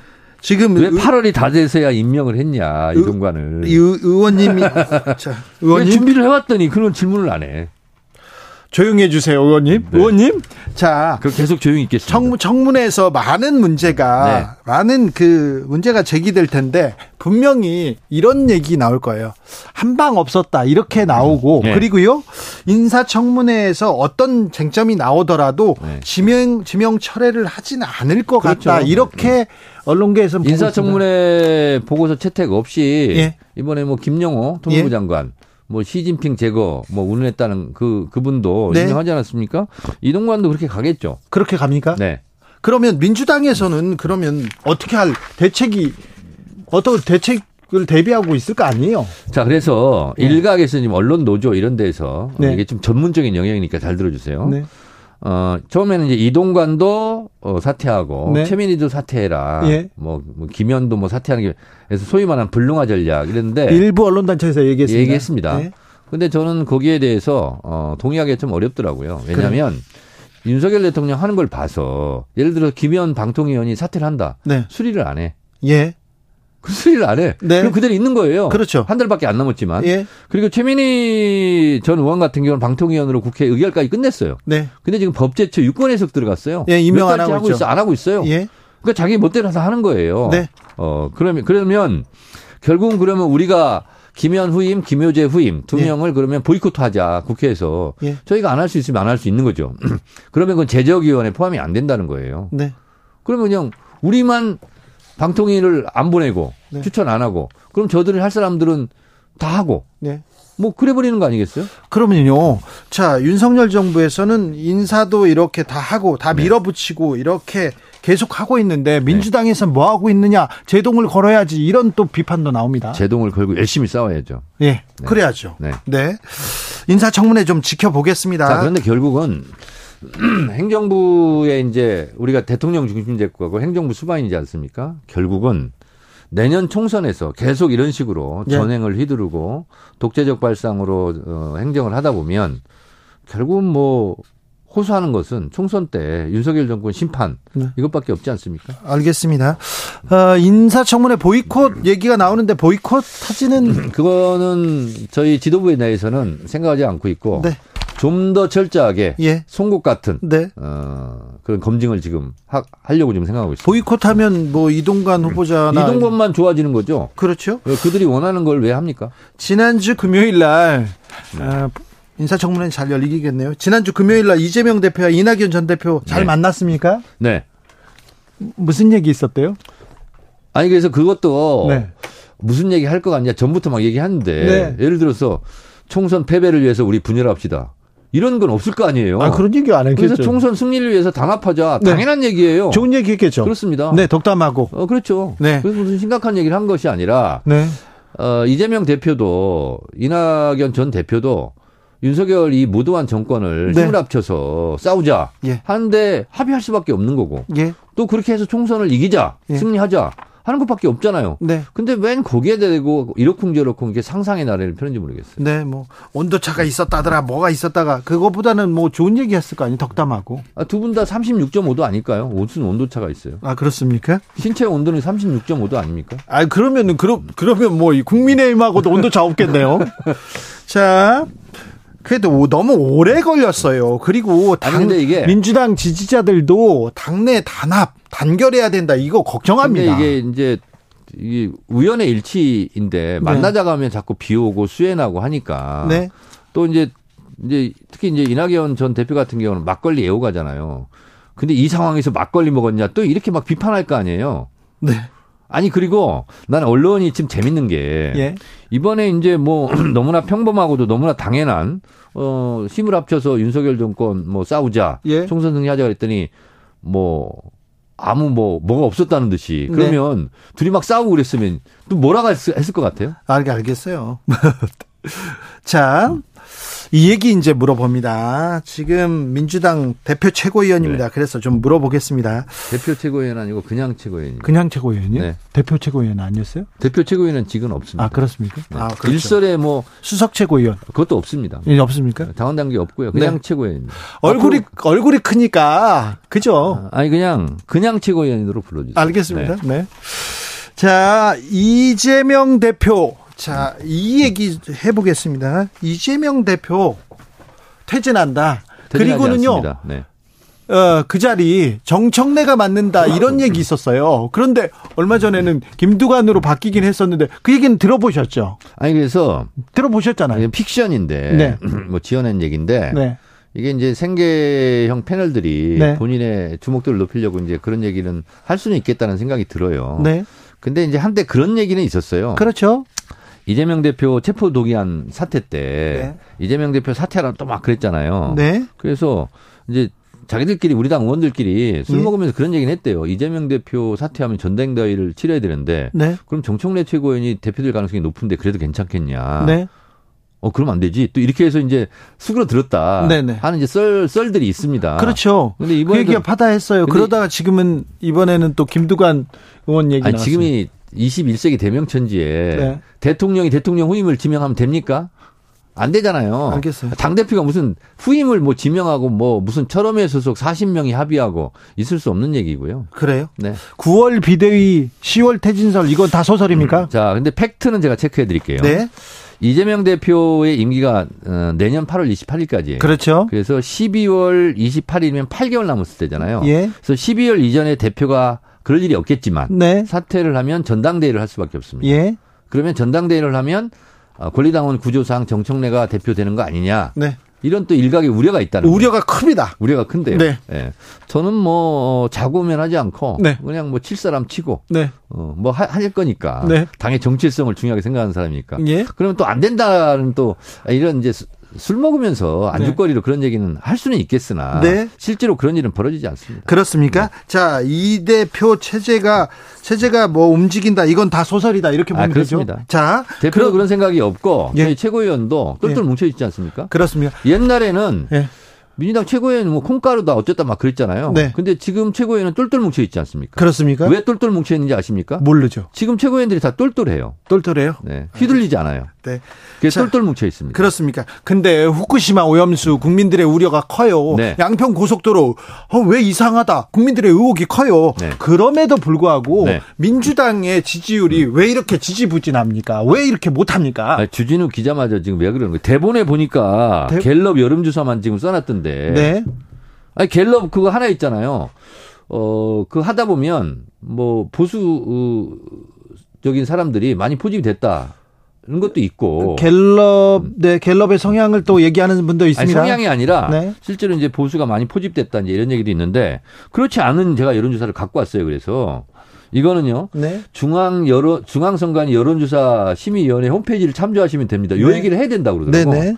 그 뉴스토마토 이게요. 7월 27일부터 28일까지 어, 전국 성인 남녀 18세 이상 1,003명을 대상으로 한 건데요.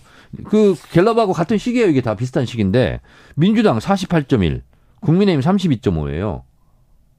네. 이런 건 얘기 안 하죠. 언론에서 보도도 안 하고. 아, 그 얘기도 해요. 자 그리고 리얼미터는요. 네. 이것도 이제 같은 거예요. 그래서 민주당 그만해요. 44.3, 개요일 읽을 읽다가 끝나요. 44.3, 국민의힘 36.3이에요. 네. 그리고 김어준이 하고 있는 여론조사 꽃도 자, 자, 그만 굉장히 얘기하세요. 높아요. 자, 자, 여기까지 할게요. 근데 왜 갤- 갤럽만 가지고 그러냐고. 그래도 네. 이런 여론조사가 나오면 민주당의 일반화에 대한 오류죠 이게. 네? 일반 일반화에 대한 오류. 그런데 하나의 여론조사 가지고.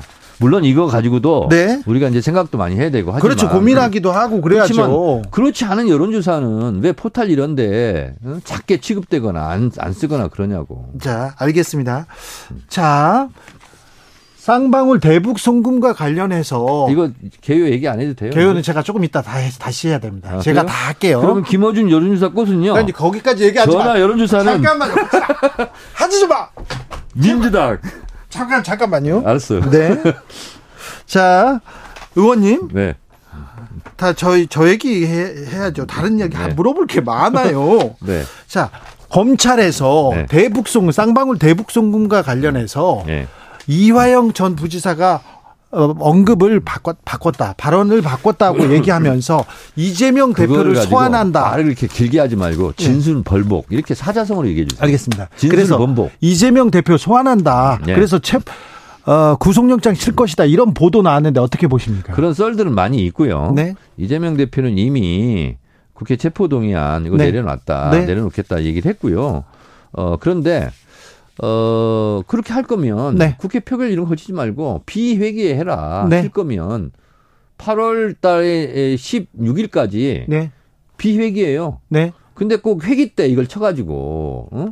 어, 자중질환 일으키려고 하는 그런 네. 전법을 쓰는 것 같아. 8월 16일까지 빨리 불러서 소환, 소환해서 할거 쳐라. 있으면 그날 하라 이거야. 네. 그때. 예? 예? 그리고 검사 여러분 부지런히 좀 일좀 하세요 이런 거. 네. 그래서 비의회 때 하려면 하시라고. 알겠습니다. 네, 당당하다. 비회기 때 하면 된다. 이 뭐, 뭐 영장 실질 심사 그- 아니, 그러면 뭐 국회의원들한테 뭐 표결 처리 이런 거 절차 없이 그냥 할 수 있잖아요. 네. 하려면 네. 아 이거 밤을 새서라도 빨리빨리 하시라고. 아, 알겠습니다. 비회기 중에 어, 영장을 치는 거 환영한다. 그리고 네. 그 이후에도 괜찮다. 아 예. 그렇습니까? 관계 없습니다. 전혀 상관없어요? 아니 그리고 이재명 대표가 예. 뭐 돈을 한 번 받았다는 게 나왔습니까? 아직 안 나왔죠? 돈 받은 자가 범인이잖아요. 네. 돈 안 받은 자는 무죄입니다. 그래요? 네. 그런데 이화영 전 부지사가 네. 진술을 번복했잖아요. 그 말대로. 네. 그런데 이 부분에 대해서는 아니 문제가 검찰이 뭐 회의하고 압박하고 해- 한 그런 정황들도 나타나고 있다라고 의심을 받기에 충분하지 않, 않습니까? 네. 아 그리고 그 부인이 가서 정신 차리라고 예. 법정에서 막 얘기하고 그랬잖아요. 왜 근데 정신을 못 차리고 왔다 갔다 한대요? 그러게요. 근데 왜 검찰이? 들어가면 네. 검찰의 압박 강도가 센가 보죠. 예. 검찰 수사 많이 받아봤잖아. 주진우 기자도. 네. 저는 번- 번복하지는 않고. 번복하지 않았어요? 네. 끝까지 버텼습니까? 네, 네. 어. 그래서 무죄 받았잖아요. 저는 단한 번도 무- 그렇게 생기지 않았는데 굉장히 용기가 있네요. 알겠습니다. 네. 자, 그 이 문제도 물어볼게요. 네. 혁신하지 않으면 민주당 망한다 이렇게 혁신위원장이 얘기했어요. 네. 근데 어떤 혁신을 하고 있습니까? 그 혁신과 개혁은 네. 자전거 페달과 같은 거예요. 네. 자전거 페달을 밟지 않으면 자전거가 앞으로 안 나가고 쓰러지잖아요. 예. 그래서 개혁은 어, 어제까지 한 개혁으로 만족해 이런 게 없습니다. 네. 일신 우일신. 네. 어제 개혁했으면 오늘도 개혁해야 되고요. 네. 또 내일도 개혁해야 되고 네. 개혁의 물결은 계속 오는 거거든요. 그래서 어느 정당이나 마찬가지인 거예요. 개혁은 계속해야 되는 거예요. 네. 예, 그래서 continue to가 아니라 네. continue ing. 알겠어요. 띄엄띄엄 개혁하면 안 되고 계속 쭉 하는 거. 자, 개혁을 해야 된다. 자, 민주당 개혁으로 가고 있습니까? 네, 그렇습니다. 자, 민주당 지지자 말고요. 네. 어, 민주당 지지자들도 결집해 있고 국민의힘 지지자들도 결집해 있는데 중간에서 네. 이 상황을 관망하는 중도파가 있는 것도 분명하잖아요. 그런데 네. 지금 이제 여론조사 기관에서 여론조사 하는 거 보거든요. 네. 중도라고 얘기하는 분들. 저는 네. 중도는 없다 항상 얘기하는데요. 어, 여당이 여당다울 때 여당을 밀어주는 거고 야당이 야당답게 투쟁할 때 네. 중간에 있는 분들이 야당을 밀어주는 건데 지금 후쿠시마 예. 아, 핵 오염수 방류 문제하고 예. 그리고 대통령 처갓당 예. 어, 고속도로 변 종점 변경 사건 예. 이거는 네. 총선 때까지 갈 수밖에 없는 사건인 거예요. 예. 어, 그래서 저희는 개혁도 서두르지 않고 또 대정부, 어, 여당을 상대로 한 이런 비리 의혹, 이 예. 투쟁도 멈추지 않고, 예. 어, 그렇게 계속 하- 할 겁니다. 저희. 네. 인사청문회를 거쳐도 인사 야당에서 이거 반대한다. 자, 그런데 네. 결국은 지금 이제, 어, 중도층 뭐 얘기를 하고 그랬지 않습니까? 네. 결국은요, 구경하는 분들이 네. 누구 손을 들어주느냐가 중요한 겁니다. 전투에서 싸움에서 이기고 전쟁에서 지는 경우 많지 않습니까? 네. 결국은 국민과 정권이 싸우면 항상 국민이 이겨왔습니다. 국민 이겨야죠. 당연히 이겨야죠. 이겨야죠. 근데 지금 저렇게 멋대로 마음대로 네. 뭐 아니 어떻게 고속도로 원안 종점 원안이 있었는데 그걸 변경을 합니까? 변경하고 보니까 하필이면 거기 대통령 처가 일가 땅이 있었네. 이상하네요. 이상하네. 네. 이거 있잖아요. 네. 국민의힘에서 아무리 변명하고 해명하고 원희룡 장관이 일타 강사에서 강의하더라도요. 국민들은 이미 이건 굳어졌어요. 자, 그런데요. 아, 진짜 그랬네. 네. 이게 어, 패밀리 비즈니스네. 여러 여론조사 얘기를 했는데 네. 윤석열 정부 잘 못한다 그런 사람 좀 잘해라 그런 사람들이 많아요. 네. 많죠. 그런데 굉장히 많은데도 불구하고 민주당에 대해서 이렇게 기대를 갖는 사람은 그보다는 훨씬 적잖아요. 이거죠. 네. 윤석열 정권을 반대하는 모든 분들이 민주당을 지지하지 않는 거는 지지하는 건 아니죠. 예. 그러니까 저희가 좀더 그건 노력해야 될 노력해야죠. 네. 더, 더 열심히 하고 네. 유능함을 보여줘야 될 거 아니에요. 민주당에서 그렇습니다. 비전을 보여주고 네. 단합하고 그래서 제가 과방위원장 할때 예 방송법 처리하지 않았습니까? 그래요. 그것도 거부하지 않겠어요? 그래서 결국은 이거지 않습니까? 180세였는데 뭐 했냐. 네. 이런, 이런 얘기가 있잖아요. 그래서 저희가 이제 뒤늦게 정신 차리고 막 통과를 시켜요. 국회에서. 개혁 입법들을. 근데 대통령이 다 거부권 행사하고 있네? 요것도 국민들의 분노를 자아내는 한 지점이다. 네. 지켜보겠습니다. 네. 민주당이 얼마나 어떤 능력을 보여주고 얼마나 잘하는지도 국민의 마음을 어떻게 얻는지도 한번 지켜보겠습니다. 하여튼 주진우 기자 언제까지 할지는 모르겠는데 있을 네. 때 잘하세요. 있을 때 저는 잘하고 네, 있습니다. 네, 열심히 네. 하세요. 자, 정청래 의원이 언급한 여론조사는요, 뉴스 토마토가 미디어 토마토에 의뢰했습니다. 갤럽 여론조사는 자체 조사였고요. 지난 25일에서 27일까지 조사했네요. 자세한 내용은 중앙선거 여론조사 얘기 안 합니까? 심의위원회 홈페이지 참조하시면 됩니다. 리얼미터에 대해서는 조금 개요를 말씀하셨어요. 아, 그랬어요? 네, 네. 네, 됐습니다. 정청래 의원님, 얼른 가세요, 이제. 네, 갈게요. 네. 감사합니다. 네. 정치 피로, 사건 사고로 인한 피로, 고달픈 일상에서 오는 피로. 오늘 시사하셨습니까? 경험해 보세요. 들은 날과 안 들은 날의 차이. 여러분의 피로를 날려줄 저녁 한 끼 시사. 추진우 라이브.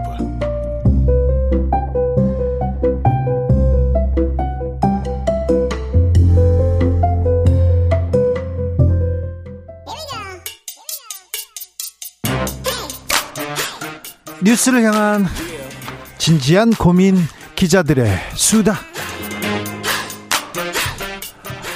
라이브 기자실을 찾은 오늘의 기자는 은지옥이요. 시사인 김은지입니다. 오늘 준비한 첫 번째 뉴스부터 가보겠습니다. 네, 오는 8월에 광복절 특별 사면이 있을 예정입니다. 특사가 또 있다면서요. 누가 거론됩니까? 네, 우선 국정농단 사건으로 유죄를 선고받은 사람들 이름이 거론되고 있는데요. 네. 윤곽은 8월 8일에서 10일 정도 나올 예정이라고 하는데 네. 최지성 전 삼성그룹 미래전략실장, 네. 장충기 전 미래전략실 차장, 그리고 홍한선 전 국민연금공단 기금운용본부장이 있고요. 네. 또 안종범 대통령 수석 있습니다. 지금 뭐 국정농단 사건 조역들인데 주역들이에요.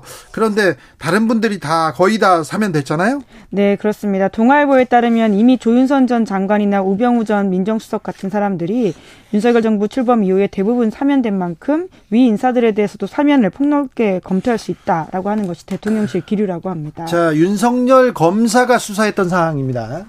네, 그렇습니다. 세 사람 같은 경우에는요, 그러니까 최지성, 장충기, 안종범 네. 이세 사람은 2016년 당시 박영수 특검팀으로부터 수사 기소돼서 유죄를 받았습니다. 그때 윤석열 대통령이 수사팀장이었고요. 예, 국정농단 의혹을 수사한 바가 있습니다. 어, 앞서서 사면도 윤석열 대통령이 같은 모양새를 보인 바가 있다 이런 지적이 나오고 있는데 윤 대통령은 국정농단 의혹 수사팀장으로서 문화예술계 블랙리스트, 보수단지 화이트리스트 수사했었었는데요. 네. 이때 김기춘 전 비서실장, 조윤선 전 장관 구속 수사했었습니다. 이렇게 큰 도둑, 나라의 권력을 가지고 이렇게 사익을 추구하는 사람들은 반드시 아, 단죄해야 된다. 그리고 사면 없이 그 사면 없이 아, 이 사람들이 감옥에서 반성하도록 하는 게 이 국가에 도움이 된다고 이렇게 얘기하던 사람이 있는데 윤석열 검사였어요. 그런데요, 국정농단의 주역들이 다 이렇게 사면되고 나면 한 사람 났습니다. 최서원 아, 씨. 최서원 씨 같은 경우에는 최서원 아직까지 씨 얘기가 나올 것 같은데요. 네, 당사자는 아마 이제 그렇게 생각을 할 것 같은데요. 네. 윤석열 대통령은 아직까지 사면 대상에 이름을 올리고 있는 것 같지는 않습니다. 안할 것 같아요? 네, 상황을 좀 봐야 될 것 같습니다. 검토하고 있는 것 같은데요. 제가 보기에는 네, 지금 우선은 나온 이야기들은요, 법무부와 대통령실 간 소통을 통해 가지고는 계속 좀 명단이 바뀌고 있다라고는 하기 때문에 나올 때까지 한번 예. 지켜봐야 됩니다. 그런데 지금 이 정도 나오면 장충기, 최지성 이 삼성 사람들 다 뭐 나오겠네요. 네, 홍한선 본부장 같은 경우에도 이제 국정농단과 관련해서 네. 이제 삼성 관련된 이슈로 유죄를 받은 바가 그렇죠. 있는데요. 네, 국민연금 관련해서요. 네, 뭐 자, 우리- 벌써부터 비판이 나오고 있습니다. 네. 다음 뉴스 만나보겠습니다. 네, 한 판사가 불법 행위를 하다가 발각됐습니다. 어떤 내용입니까? 지방의 한 법원에 근무하는 현직 판사인데요. 네. 평일날 서울 강남의 한 호텔에서 성매매를 하다가 경찰에 적발됐다라고 합니다. 예. 서울에 출장을 왔다가 출장 소- 와서 성매매를 했다고요? 예. 판사님이 예, 소위 조건 만남 성매매를 했다 이렇게 진술했다고 경찰에 밝혔는데요. 네. 일과 시간 근무 중에 불법 행위를 저질렀다 이렇게 보면 되는데 경찰이 강남 일대 호텔에서 오후 시간에 성매매가 많이 이루어진다 이런 첩보를 받고 어, 잠복해 있다가 해당 판사를 잡았다라고 합니다. 이거 부- 성매매 앞에 불법 성매매 이게 붙습니다. 네, 그렇죠. 기본적으로 성매매는 모두 불법이고요. 성을 매수하는 자한 사람 그리고 중개하는 사람 모두가 처벌을 받게 되어 있습니다. 네. 현재 경찰에서 이제 기소 의견으로 검찰에 송치했다라고 하는데 당연히 법을 다루는 판사님이라면 잘 알고 있을 사안이거든요. 심지어 본인도 성매매가 불법이라고 하는 판결을 이미 내린 바가 수차례 있다라고 합니다. 네. 지난 10년간 최소 10건에 대해서 성매매 유죄 판결 내렸다. 이런 보도들이 나오고 있는데요. 본인이 했던 사건과 굉장히 유사한 것들을 실제로 했다. 이렇게 보시면 될 것 같습니다.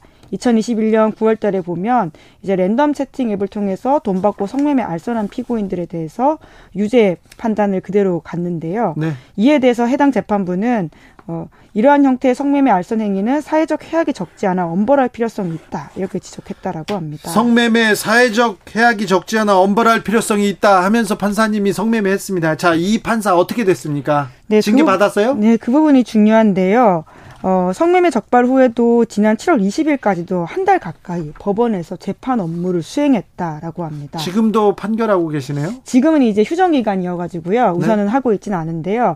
어, 뒤늦게 이 사실을 알게 된 이제 법원에서는 8월부터 형사재판 업무를 맡지 않도록 하겠다라고 했지만 이미 범죄를 저지른 이후에도 재판에서 바로 배제가 되지 않았기 때문에 이에 대해선 지적들이 나오고 있습니다. 판사님들도 진짜 너무 너무 하신 거 아니에요? 이거 네, 명백한 불법 행위로 이거 구속될 수도 있는 사안인데 사실은 그렇죠. 이제 법원에서는 이제 보고하지 않아서 몰랐다는 취지의 해- 소명을 하고 있는데요. 여튼 해당 판사가 이런 불법을 저지르고도 이 불법을 이야기하지 않았다라는 것도 굉장히 문제적인 것 같습니다. 그 이후에도 이게 재판을 하, 진행하고 판결을 했다는 게 더 충격적입니다. 마지막으로 만나볼 뉴스는요. 네, 트럼프 전 미국 대통령이 추가 기소됐습니다. 추가 기소 이번에는 어떤 혐의입니까? 증거인멸 지시한 혐의인데요. 증거인멸이요? 네, 이미 37개 혐의가 있고요. 거기에다가 고위 군사기밀 보유 한 건, 업무방해 두 건, 이렇게 세 건이 또 추가됐다라고 하는데요. 네. 공개된 공소장을 보면 트럼프 전 대통령의 새로운 혐의는 이제 그의 말하라고 저택 그러니까 별장이라고 할 수 있죠. 여기 CCTV에 보면 삭제를 지시하는 모습이 담겼다라고 합니다. 아 그래요? 네, 이제 직접은 아니고요. 이제 저택 관리하는 동료에게 보스가 CCTV 영상 지워지길 원한다. 서버 삭제 요청했다. 이런 이게 모습들이 CCTV에 나와 있다고요? 예, 그렇습니다. 네. 이제 그런데 이제 이걸 삭제 요구를 받은 직원이 그렇게는 하지 않았다라고 하는데 뿐만 아니라 해당 CCTV에는 트럼프 전 대통령 보좌관이 문서 같은 상자를 들고 별장을 드나드는 모습이 있다라고 합니다. 이분 문서 불법 유출로 이렇게 조사받지 않았나요? 네, 이제 그 부분도 기소가 됐다라고 할 수 있는데요. 여러 가지 건이 있다 보니까 이제 재판이 굉장히 복잡하게 진행되고 길게 될 것이다라는 전망도 나오고 있습니다. 트럼프 전 대통령은 나는 무죄다. 나는 정치적으로 탄압받고 있다. 계속 그렇게 주장합니다. 네, 그렇습니다. 대변인을 통해 가지고요. 이제 필사적으로 이제 전정 지금 정부가 나를 괴롭히고 있다라는 취지의 이야기를 하고 있는데 아마 치열하게 이 재판이 다퉈질 것으로 보이고요. 그 사이에도 후보 신분을 잃진 않습니다. 미국 같은 경우에는 기소가 되거나 실형을 선고받은 사람의 대선 출마나 취임을 금하는 법 자체가 없기 때문인데요. 그래서 트럼프가 오히려 기소 이후에는 지지율이 올라갔다라는 이야기도 있습니다. 그래요? 예, 왜냐하면 적극적인 지지자들이 오히려 더 똘똘 뭉쳐가지고는 트럼프가 탄압받고 있다 이렇게 믿고 있기 때문인데요. 그러니까요. 이렇게 탄압받고 이렇게 법원에 끌려가고 그러면요 후원금이 막 모입니다.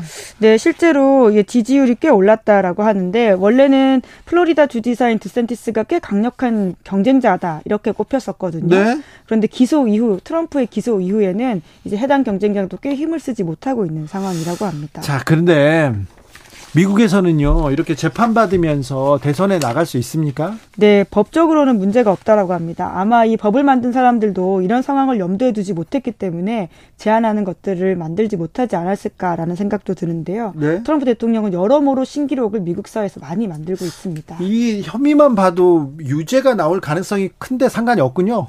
네, 그렇다라고 합니다. 네. 취임조차도 막는 법은, 법은 없다라고 하거든요. 그러니까요. 옛날에 예- 예전이었죠. 그 성추문 그 성추문 성인 배우가 성추문이 있었다. 나를 이렇게 희롱하고 나와 어떤 관계를 가졌다. 이렇게 얘기를 하는 걸 폭로했는데 폭로, 예. 입막음하던 것도 유죄가 나왔던 것 같은데요. 아, 그 사건은 이제 기소가 됐었고요. 예? 예, 이 사건은 어, 그 폭로를 막았다라는 건 아니고 여기서 이제 돈을 썼다라고 하는 부분 때문에 네. 지금 이제 뒤늦게 기소가 됐습니다. 그렇습니까? 아직까지 유무죄 판단이 나온 건 아닌데 아마 유죄 가능성이 높다 이런 이야기가 있긴 합니다. 트럼프 전 대통령의 아무튼 아, 대선 성공 가능성이 매우 높다고 하는데 아무튼 우선 이런- 공화당에서는 이길 가능성이 높고요. 바이든 트럼프 경쟁은 어떻게 될지 좀 지켜봐야 될 것 같습니다. 그런데요, 아무튼 이런 사법 리스크가 전혀 트럼프한테는 걸림돌이 안 되네요. 우리한테는 어떤지 잘 모르겠습니다. 자, 기자들의 수다 김은지 기자 함께했습니다. 감사합니다. 네, 고맙습니다. 교통정보센터 다녀오겠습니다. 김유라 씨.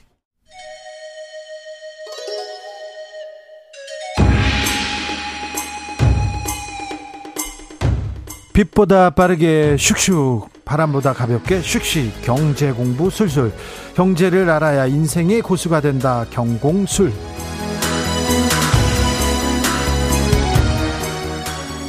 우리 부동산 선생님입니다 최상욱 Connected Ground 대표 어서 오세요 안녕하세요. 네 잘. 계시죠 네. 자 어디에서는 상승된 부동산 상승하고 있다 이런 기사가 쏟아집니다. 어디에서는 하락하고 있다 이렇게 기사가 쏟아집니다. 그런데 너무 엇갈려요. 이 집값 어, 왜 이렇게 엇갈리는지 부동산 시장 전반적으로 좀 알려주십시오. 어, 작년 하반기 같은 경우에는 전국적으로 두 자릿수 넘는 하락을 했기 때문에 예. 어, 체감 실거래가도 굉장히 30% 이상 하락한 지역이 있을 정도로 그래서 뭐 이구동성 하락을 기표를 했는데요. 네. 올해 같은 경우에는 어, 부양 정책도 있었고 그리고 여러 가지 그 좀 특례보금자리론 같은 이런 것도 있다 보니까 어, 상승이 나타나는 지역이랑 하락이 나타나는 지역이 동시에 발생을 해서 네. 상승 지역을 얘기하면 상승한다고 얘기하고 하락 지역을 얘기하면 하락한다고 얘기하는 것 같습니다. 어, 다만 서울 수도권 겨- 인천 그러니까 서울과 이제 수도권 지역으로 좀 범위를 확대해서 보면은 네. 수도권 지역은 강세이고 그리고 지방 광역시는 여전히 하락세가 유지되는 것으로 보시면 좋겠습니다. 아, 서울은 일부 강세를 보이고 있고 네. 어, 지방은 하락세다 이렇게 보면 되겠네요. 네 네. 음, 지금 근데 과열 지구 이거 과열됐다. 지금 사야 된다. 이런 기사가 좀 많아요. 서울 수도권은 그렇습니까? 어, 그 과열 양상이 조금 나타나고 있는 지역, 이- 있는 그 상품이 분양권이라고 하는 건데, 네. 요즘에 청약 관련해서는 다소 좀 과열되는 분위기기는 하거든요. 청약은요? 예, 예. 그러니까 청약이, 어, 정부가 작년 9월부터 미분양이 많아지다 보니까, 네. 미분양이 뭐 3만에서 4만, 5만, 6만, 7만 이렇게 쭉 올라가는 과정에서 실수요에게만 청약을 할 수 있는 것에서 1주택을 보유하거나 다주택을 보유하신 분들도 청약을 넣을 수 있게 바꿨고요. 예. 그리고 청약 이 당첨이 되면은 분양권이라고 하는데 그 분양권을 주택이 준공되기 전에 마음대로 전매할 수 있도록 또 제도를 열어줬거든요. 아, 그래요? 네, 그러다 보니까 청약은 뭐 많이 그 사람들의 관심을 갖겠네요. 맞아요, 맞아요. 예, 실제로 청약이 어, 굉장히 인기를 끌게 되면서 그 분양권을 중심으로 좀 과열 현상이 나타났고요.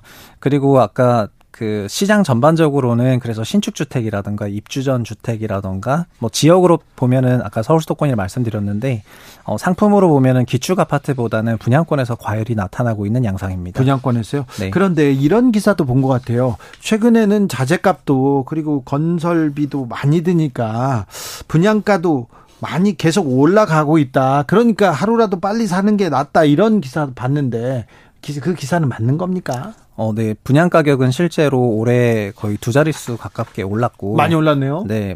어, 그리고 분양가가 종전에는 좀 규제를 받았었습니다. 네.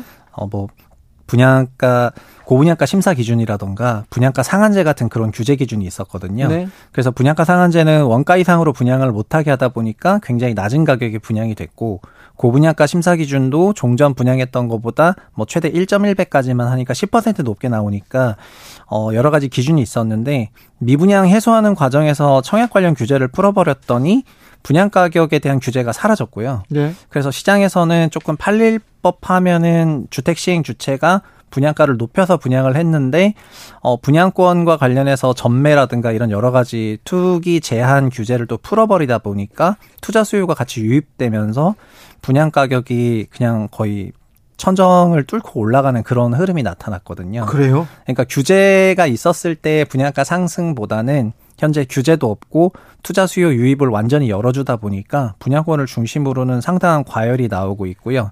그러니까 과열인 걸 알면서도 어, 그 주택을 분양받아야 되는 사람 입장에서는 어, 청약을 해야 되는 거다 보니까 네. 어, 이러지도 못하고 저러지도 못하는 그런 상황인 것 같습니다.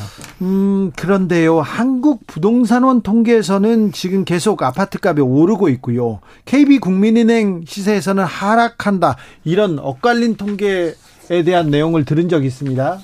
아, 네. 그런, 이- 어, 논란은 그 과거 상승기 때도 있었고, 아, 그- 그 하락기 때도 있- 있었고? 네, 지금에도 있었고, 뭘 봐야 어, 돼요?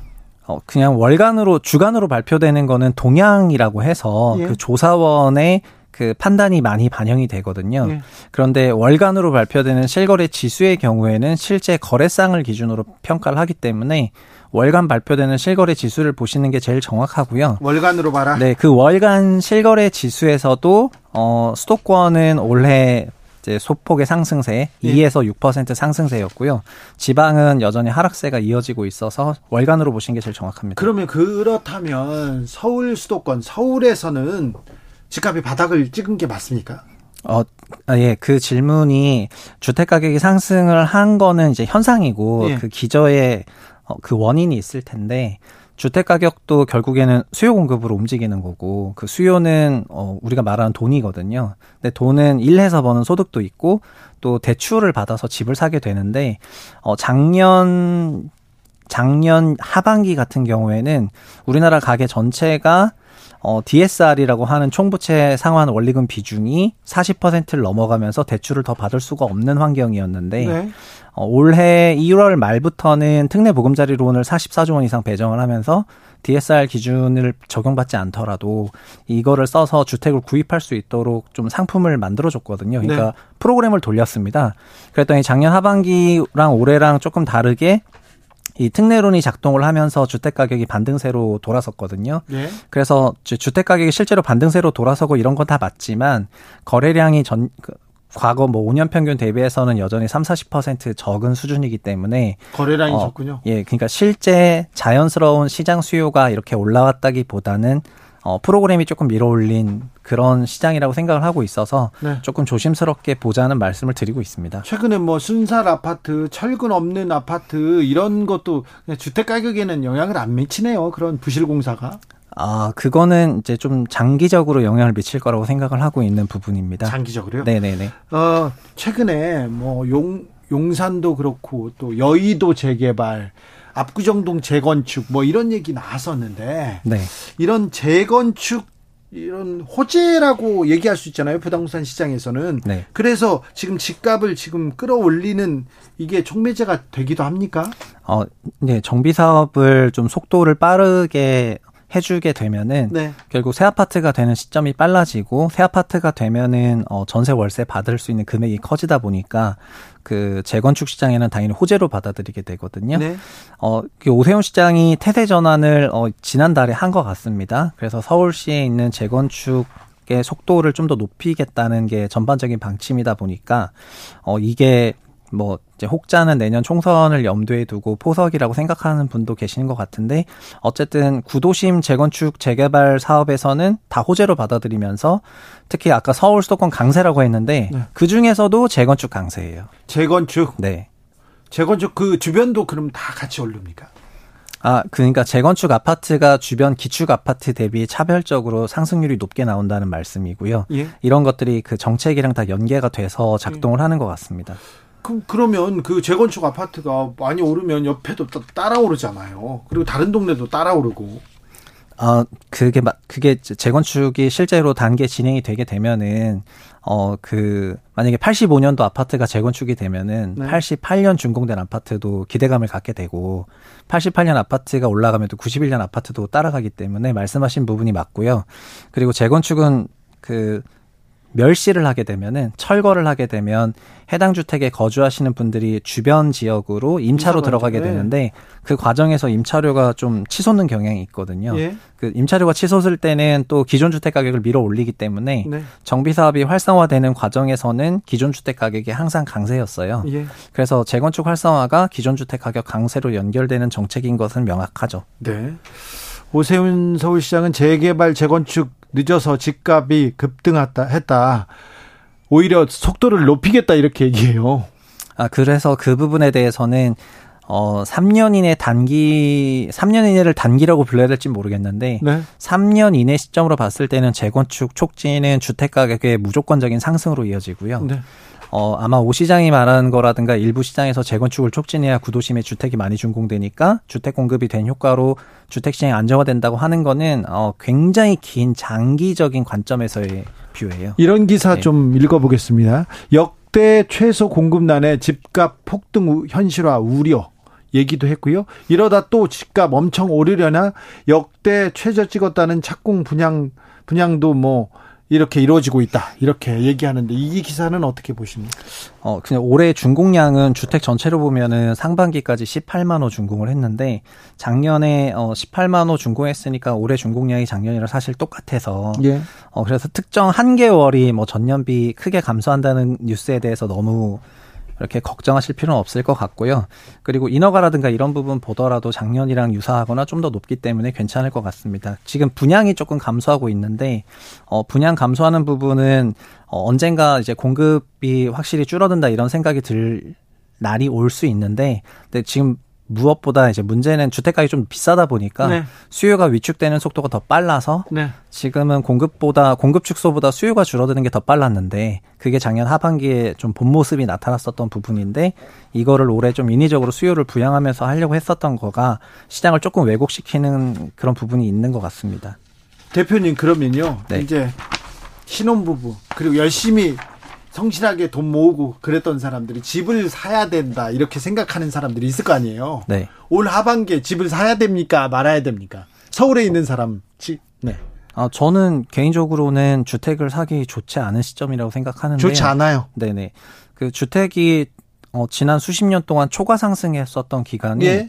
어, 가계. 가계 대출을 많이 열어주던 기간에 많이 올랐었습니다. 예. 그러니까 98, 2001년부터 2007년 그리고 2014년부터 2021년이요. 네네. 이때는 가계 대출이 폭증을 했거든요. 그렇죠. 집 뭐 빚내서 집 사라 이런 정책이었잖아요. 네, 실제로 수요가 대출이 수요에 포함이 되니까 예. 대출이 늘어나면 주택 가격이 많이 올라가요. 네. 근데 그 대출이 마음대로 늘어나는 게 아니라 제도적으로 대출을 열어줘야지 되거든요. 네. 그리고 정부가 제도적으로 대출을 열어줄 때는 이유가 있고요. 예. 근데 현재는 대출을 구조적으로 막으려고 대출 증가를 막으려고 하는 구간이기 때문에 어 그렇게 주택 가격이 초과 강세로 갈 만한 좋은 시기는 아니라고 생각하고요. 예. 좋은 시기가 아니라면 가격이 쌓여야 되잖아요. 예.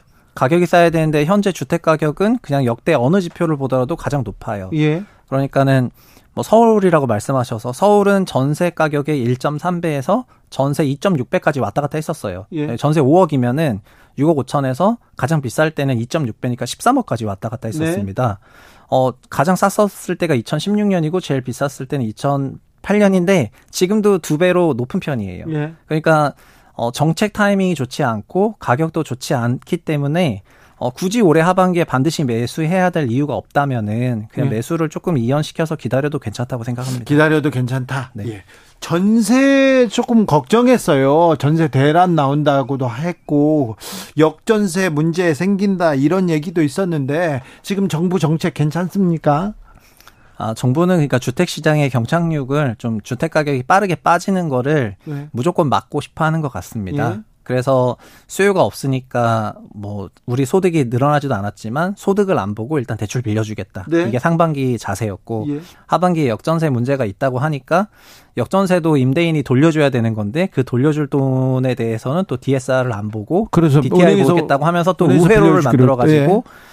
어, 하는 걸 보면은 그냥 부동산 가격이 하락하는 거에 대해서 굉장히 좀 노이로제 성격을 갖고 있는 것 같고요. 예. 그래서 어, 어쨌든 여- 뭐 여러 이유가 있겠지만 경착륙을 막기 위해서 최선의 노력을 다하다 보니까 정책 효과가 시장에 좀 작동을 하는 것 같고요. 그래서 이게 지금 하반기에 뭐 문제라고 생각했는데 문제가 안 터지니까 별 문제가 아니었던 거 아니냐 이런 게 아니고 네. 결국 그 문제가 되는 시기가 그냥 23년 하반기에서 24년으로 미뤄졌을 뿐이다 이렇게 생각하고 네. 있습니다. 전세를 살아야 되나 월세를 살아야 되나 지금 고민하는 사람들이 많은데요. 어떻게 말씀해 주시겠습니까? 그거는 그냥 형편에 맞게 사시면 되는데 네. 어 전세가 그냥 냉정하게 보면 과거에는 전세가 항상 쌌거든요. 그렇죠. 전세가 좋았죠. 서민들한테는 전, 뭐. 전세는 대출을 통해서 조달하니까 예. 월세 나가는 돈보다 전세 대출 이자가 더 낮아서 네. 전세가 무조건 유리했다 이렇게 생각을 하셨는데요. 그게 뭐 지금도 맞긴 한데 다만 최근에는 전세 보증금을 못 돌려받는 케이스가 많다 보니까 예. 그, 그 주택의 전세가율이 예. 어, 70%를 넘어가는 전세라면 네. 거기서부터는 전세보다는 뭐 전, 전세 월세 보증부 월세 이렇게 전환하시던가 예. 어느 정도 일정 비중은 좀 버퍼를 갖고 가시는 게 좋을 것 같습니다. 예. 음, 부동산 문제 크게 걱정할 필요는 없죠, 지금. 뭐, 전세, 월세, 뭐, 문제도 마찬가지고. 아, 뭐 문제를 어떻게 규정하냐에 따라서 그 답변도 달라질 수밖에 없는데 네, 뭐, 근데 뭐, 전세 폭탄이라던가, 역전세 대란이던가, 뭐, 그런, 그런 상황은 아니고, 지금은 거의 좀 안정돼 있는 상황 아닙니까? 어, 네네. 전세도 사실은, 어, 올해 한 2분기를 기준으로 어느 정도 반등에 성공을 했거든요. 네. 어, 그리고 월, 그, 매매 가격 역시 프로그램이 있었지만 좀 반등에 성공을 했고 여러 지표는 잘 나오고 있어요. 그리고 정부가 이런 긴급한 프로그램을 돌렸던 배경이 미분양이었는데 네. 미분양만 하더라도 오늘 통계가 나왔지만 어, 6만 5천으로 또 내려갔거든요. 예. 그러다 보니까 어, 발표되는 지표는 좀 괜찮다고 볼 수가 있을 것 같습니다. 다만 말씀드렸다시피 그 기저에는 그냥 가계소득을 초과하는 대출과 여러 강력한 부양 프로그램이 있었던 거다 보니까 네. 이런 게 사라졌을 때를 생각하셔서 너무 이렇게 부동산에 적극적으로 막 나서시기보다는 조금 더 관망 하시는 것이 어떤가 이렇게 생각하고요. 정부는 앞으로도 계속해서 이렇게 부동산 시장이 위험해진다 생각하면은 제2, 제3, 제4의 프로그램을 만들어서 부양할 의지가 충분한 것 같고요. 네. 뭐 언제까지 할 수 있을지는 모르겠지만 어쨌든 당분간은 이런 기조를 이어갈 것 같습니다. 미국, 영국, 프랑스, 뭐 홍콩, 독일 다 지금 상업용 부동산 그 건물 가격이 지금 폭락하고 있다면서요. 아, 네. 특히 미국이 굉장히 심각하게 상업용 부동산이 공실이 많이 나고 있죠. 미국의 네. 주요 대도시들 중에서 뭐 이제 거의 뉴욕 정도 제외하고 뭐 샌프란이나 LA나 다 마찬가지인데 네. 그런 상업용 도시들에서 그 여러 가지 주법으로 바꾼 여러 제도들이 있다 보니까 그 개별 기업들이 임차료도 너무 높아지고 주변 소도시로 많이 빠져나오면서 공실이 엄청나게 높아진 것 같아요. 서울만 예외라면서요, 거의 지금. 아, 네. 제가 한국 부동산이랑 해외 부동산을 2020년 말 기준으로 뭐 이제 가치 평가했었던 게 있었는데 어, 외국 부동산 같은 경우에는 전체적으로 5에서 10% 가치 하락이 발생을 했는데 한국의 상업용 오피스만요. 네. 그러니까 한국도 부동산 여러 종류가 많이 있는데 네. 어, 상업용 대형 오피스의 경우에만 그냥 여전히 그 공실이라든가 이런 부분이 적다 보니까 가치 상승이 나타났던 것 같고요. 어, 다만 그 어쨌든 상업용 부동산을 제외한 뭐 지식산업센터라든가 오피스텔이라든가 그러니까 우리나라 가게가 투자했던 네. 비주택 부분의 부동산은 시장이 좋지 못하거든요. 예. 그래서 너무 어 뭐 틈새 그러니까 풍선 효과라고 해서 어디 잠깐 좋아지면 그거 잠깐 쏠렸다가 이런 식의 대응보다는 그런 거좀 지양하시는 게 좋을 것 같습니다. 그래요? 네. 중국 부동산 시장도 별로 좋지 않다는 얘기 들었습니다. 네, 중국은 어 발표된 통계들을 보면은 뭐 정말 엄청난 그런 통계들이 많아서 미분양도 어마어마하고요. 예. 그리고 중국이 어 중국 부동산은 그 준공 이후에도 공실이 많고 그러니까 잔금까지 다 받았는데 어 시행사가 건물을 짓지 않고 도망가고 이런 케이스들이 많이 있었고 뭐 헝다라든가 이런 회사들 역시 위험해졌었던 것이 지- 지난 한 3년 정도 되거든요. 그러니까 그런 폭풍이 조금 있을 것 같습니다. 어, 완만한 상승세. 서도 서울은 부동산 가격 완만한 상승세로 돌아서는 겁니까? 아니면 아니 벌써 돌아섰어요. 돌아섰는데 그게 작년에는 지수로 22% 빠졌고요. 올해 상반기 6% 올랐거든요. 예. 그래서 하반기도 비슷합니까? 아, 이- 아, 저는 상반기보다 하반기가 상승률이 떨어질 거로 보고 있는데 네. 왜냐하면은 9월에 특례 보금자리론이 거의 끝나기 때문에 어, 하반기에는 조금 부진하지 않을까 이렇게 생각하고 있습니다. 경제 뭐 지표가 좋지 않잖아요. 경제 성장률도 그렇고 금리는 금리도 이렇게 생각해 보면 아, 예, 그 말씀하신 부분에서 시장 금리가 조금 올라갈 것 같고요. 예. 대출 주담대 같은 대출 금리가 조금 올라가고 1, 2분기는 인위적으로 좀 낮춘 게 있었거든요. 예. 그리고 1, 2분기 부양이 좀 셌었고 네. 그러다 보니까 하반기에는 부양 폭은 크지 않고 시장 금리 조금 올라가고 주택 가격은 다시 높아진 레벨이니까 수요가 위축이 될 것 같고요. 예. 그래서 하반기에는 상승률이 좀 둔화될 것 같습니다. 상승률이 좀 둔화 네. 된다. 아무튼 집을 지금 첫 집을 사고 싶은 사람은 기다려라. 네. 네. 이사 가는 사람들은 뭐 그건 알아서 판단하시면 되고. 네, 그냥 네. 어 청년들이요. 청년들. 청년들도 기다려라. 아, 청, 청년들은 청약이라든가 이런 것들을 잘 알아보시면 좋겠습니다. 청약은 또 비싸다면서요. 아, 분양가 상한제가 적용받는 공공 청약이요. 알겠습니다. 말씀 잘 들었습니다. 네. 최상욱 Connected Ground 대표였습니다. 감사합니다. 감사합니다. 주진우 라이브는 여기서 인사드리겠습니다. 저는 내일 오후 5시 5분에 돌아오겠습니다. 지금까지 주진우였습니다.